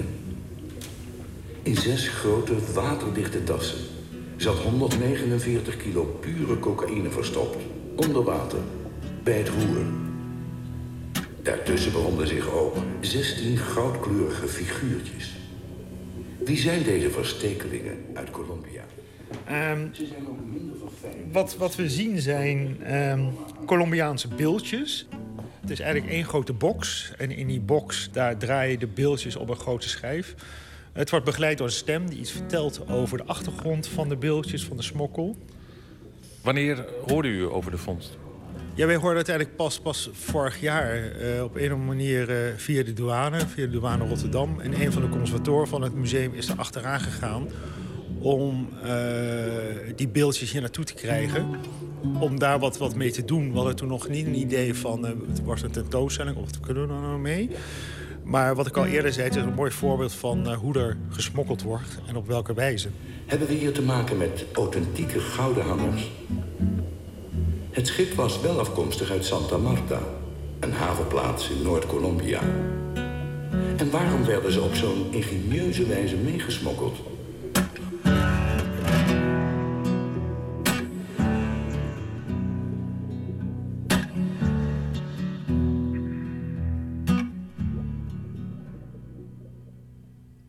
Hoe, hoe is die vondst eigenlijk gebeurd? Hoe, hoe kwamen ze erbij? Dat was ons eigenlijk niet verteld. Ik weet niet of men getipt is, dat kan natuurlijk ook, maar daar kan ik ook geen uitspraak over doen. Maar het gaat ook vaak over een, een, een inschatting van bepaalde landen. Mij is ooit het voorbeeld gesteld van, eh, ja, als er een hele partij fietsen uit eh, Zuid-Amerika komt, dan kan men ervan uitgaan dat er wat mee aan de hand is. Omdat normalerwijze komt uit, eh, uit Zuid-Amerika komen geen fietsen naar Nederland toe. Dat zou ik als voorbeeld kunnen nemen met koelkasten die opeens uit een vreemd land komt. Waarvan de douane denkt van, hé, hey, partij koelkasten, eh, daar gaan we een keer naar kijken. Dat zou bij dit ook zijn gebeurd. Ehm, uiteindelijk is men erachter gekomen dat dus onder het schip, een echt schip uit Colombia, ehm, dit verstopt was. Die douane moet raar hebben opgekeken. Ik bedoel, dat ze cocaïne vinden, dat zijn ze nog wel gewend. Maar Nou, het is volgens mij, dat is mij ook verteld, ik ben er nooit bij geweest. In, eh, eh, in de Rotterdamse haven is natuurlijk het water ook niet echt, echt schoon. Je kan er ook niet, niet goed in, niet doorheen kijken. Dus volgens mij moet het voor duikers ook wel heel spannend zijn. Want dit, die tassen waren aan de buitenkant van het schip eh, vastgemaakt, toch? Eh, Dat kan aan de buitenkant zijn. Aan de andere kant lijkt me dat je dan wel hele sterke tassen moet hebben. Maar er wordt ook veel verstopt in, in holtes van het schip of ergens bij de schroef. Ik denk niet dat wat je wel eens in de zomer doet... dat je dan een, een fles bier achter een boot aan hangt. En in dit geval een tas. En dat je daar dan de oceaan mee overvaart. Het zal ongetwijfeld ergens achter hebben gezeten... of in hebben gezeten onder de waterlijn. Archeologische vondsten in de zogeheten Ciudad Perdida, de verloren stad, duiden op een hoog ontwikkelingsniveau. Ook op het gebied van goudbewerking. De in Rotterdam opgedoken mens- en dierachtige figuurtjes verbeelden shamanen. Volgens oude verhalen konden deze zich transformeren in andere wezens. Douane heeft dit aangetroffen en uiteindelijk is dit naar erfgoedinspectie gegaan. Ja, nee, dat klopt. De erfgoedinspectie die kijkt ook als dit soort zaken worden aangetroffen. Dus, dus kunstvoorwerpen. Die kijken niet naar de, de cocaïne of wat er allemaal aan vastzit. En die moeten daar een orde over geven. Om toch ook na te gaan wat het nou precies is en eh, wat het voorstelt. Maar het was toen al bekend ehm, dat de erfgoedinspectie daar verder geen, ehm, ehm, geen zaak meer mee had. In de zin van, het was niks. Dat klinkt wel heel erg bout, het was niks. nee, maar en dat is altijd weer het, het, het, het, het, grijze gebied of het snijvlak. Voor ons als museum, als Belasting- en Douanemuseum, vinden we het wel wat.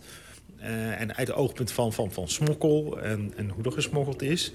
Ehm, de erfgoedsinspectie heeft zoiets van... ja, het, is, het heeft geen culturele waarde. Dus ehm, daarmee is de zaak gesloten. En dat is wel aardig in, in deze kunstschat. Je hebt eigenlijk allerlei eh, belanghebbenden. De douane die natuurlijk vooral kijkt naar de smokkel... en wat er gesmokkeld is, de cocaïne. Eh, nou, dat is hun zaak. De erfgoedinspectie kijkt in hoeverre het een cultureel erfgoed is... en hoeverre het terug moet en wat voor een waarde het heeft op cultureel gebied. Nou, als dat ook is afgedaan, is de zaak dan ook gesloten. En voor ons blijft het eigenlijk heel, heel waardevol als, eh, nou ja, als, als, je zou bijna zeggen, als smokkelerfgoed. Helaas. Ze zijn op goudgehalte getest en te licht bevonden om voor origineel door te gaan. In echt goud zouden ze veel zwaarder zijn geweest. Wat had het kunnen zijn als, eh, als, eh, als artefact? Het had een goudschat moeten zijn, echt van puur goud. En het zijn sieraden van de Tairona, een eh pre-Columbiaanse indianenstam. Eh, van rond eh, 1000 na Christus. Maar de kenner, als hij heel goed kijkt... dan ziet hij ook wel de verschillen tussen een origineel... wat die Tairona's zelf hebben gemaakt... en wat gewoon eh, duizend jaar later is, eh, is gemaakt. Wij zijn geen van beide kenners, maar we gaan toch even kijken wat, wat we überhaupt te zien hebben daar.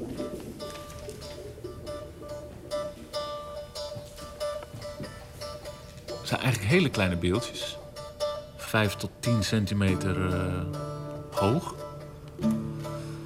Het zijn uiteindelijk menselijke figuurtjes... met maskers en eh, kostuumpjes aan. Wie goed kijkt, herkent een jaguar, een kikker, een krokodil, een slang, een vliermuis, een adelaar, een meerval. Vaak in combinaties. De mensfiguren hebben zeer overdreven geslachtskenmerken. We hebben een medewerker voor collectie... en die heeft dus zoiets als sleutelhanger ooit gekregen... van een vriendin uit Zuid-Amerika als souvenir. Maar dat doet niks af dat het gewoon wel eh, voor ons eh, en ook voor het publiek... toch wel heel erg aardig is om er naar te kijken. En misschien ook wel deels bij te, te fantaseren. Nou ja, eh, ga uw gang. Wat, wat, wat was uw fantasie erbij? De, de grote fantasie, nou echt als je, als je lang blijft kijken... En, en dan kan ik wel een beetje wegdromen naar dit soort, soort rijken van, van, van duizend jaar geleden... van die Tairona's, die blijkbaar toch wel een hoog ontwikkelde cultuur hadden. Ja, waar ga je dan aan denken? Aan eh, cultuur die, die veel met de hand deed, veel met, met goud werkte. Het, het, waarschijnlijk een hele rijke cultuur, midden in het oerwoud... eh, Bent u er wel eens geweest? Nee, ik ben daar nooit geweest. Nee, nee, nee. Ik blijf dan meer bij die smokkelaars. Denk, wat voor, wat voor types ehm, proberen 150 eh, kilo cocaïne naar West-Europa te krijgen? Met andere woorden, de, de vraag van... eh, Ja, in vredesnaam, waarom zat dit tussen cocaïne? Nou, dat is ook wel, wel het, jammer dat we niet precies weten of het nou ook echt gesmokkeld is om het als echt te verkopen in Nederland. Of dat het toch een soort eh, bijzaak was tussen die cocaïne om toch nog wat te verhullen. Ik kan me zo voorstellen dat ehm, dat verhullen van de grote smokkel, dat dat eigenlijk niet echt. Misschien waren ze ook wel eh, in een bijgelovigheid, moesten ze de smokkel beschermen. Dat zou ook nog kunnen. Maar daar zijn allemaal geen verhalen over gevonden.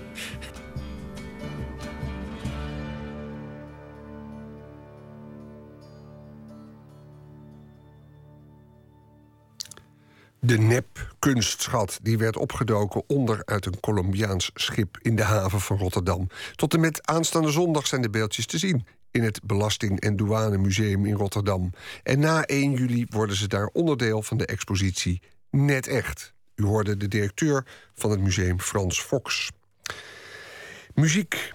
We gaan luisteren naar muziek die eh, komende vrijdag ook te horen zal zijn in Paradiso.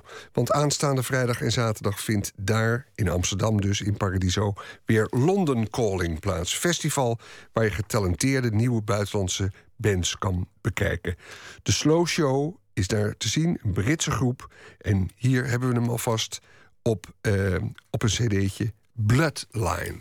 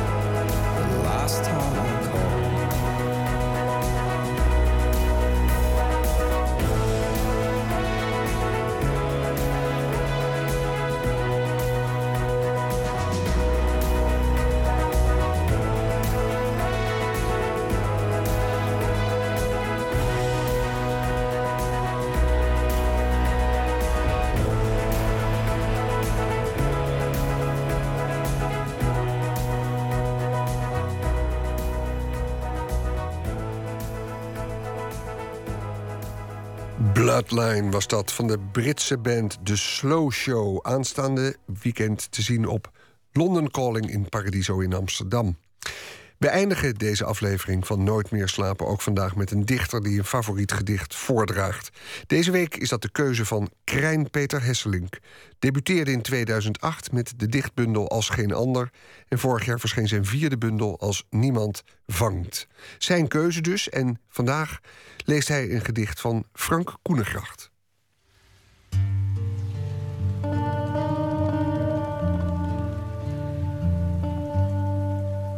In mijn eh, debuutroman, die, die in het najaar verschijnt, die, is, eh, het gaat over een jongetje.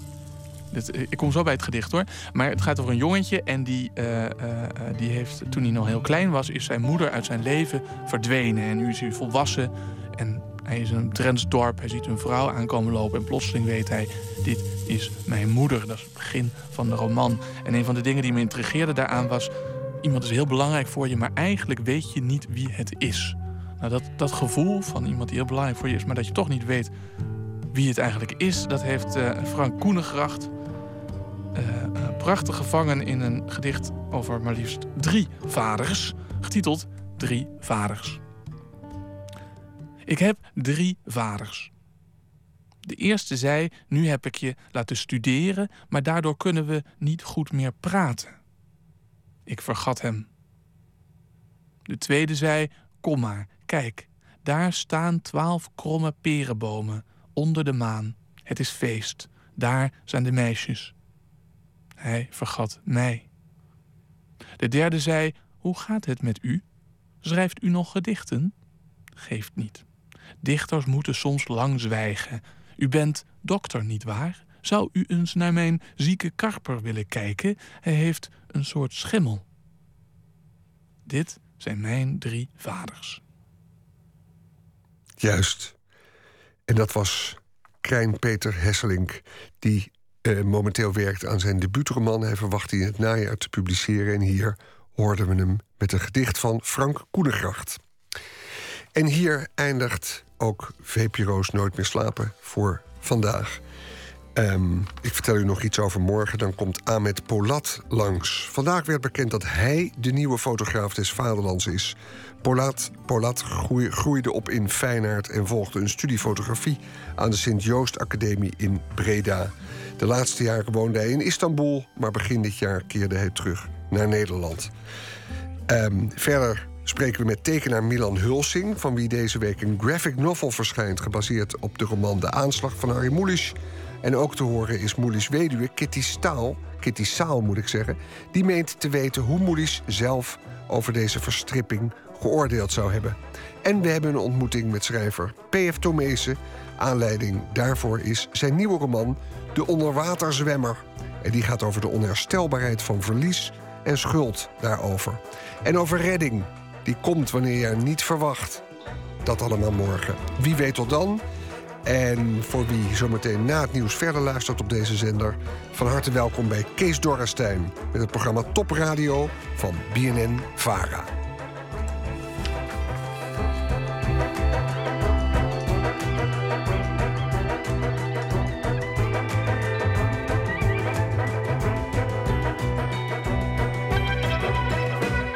Op Radio 1, het nieuws van alle kanten.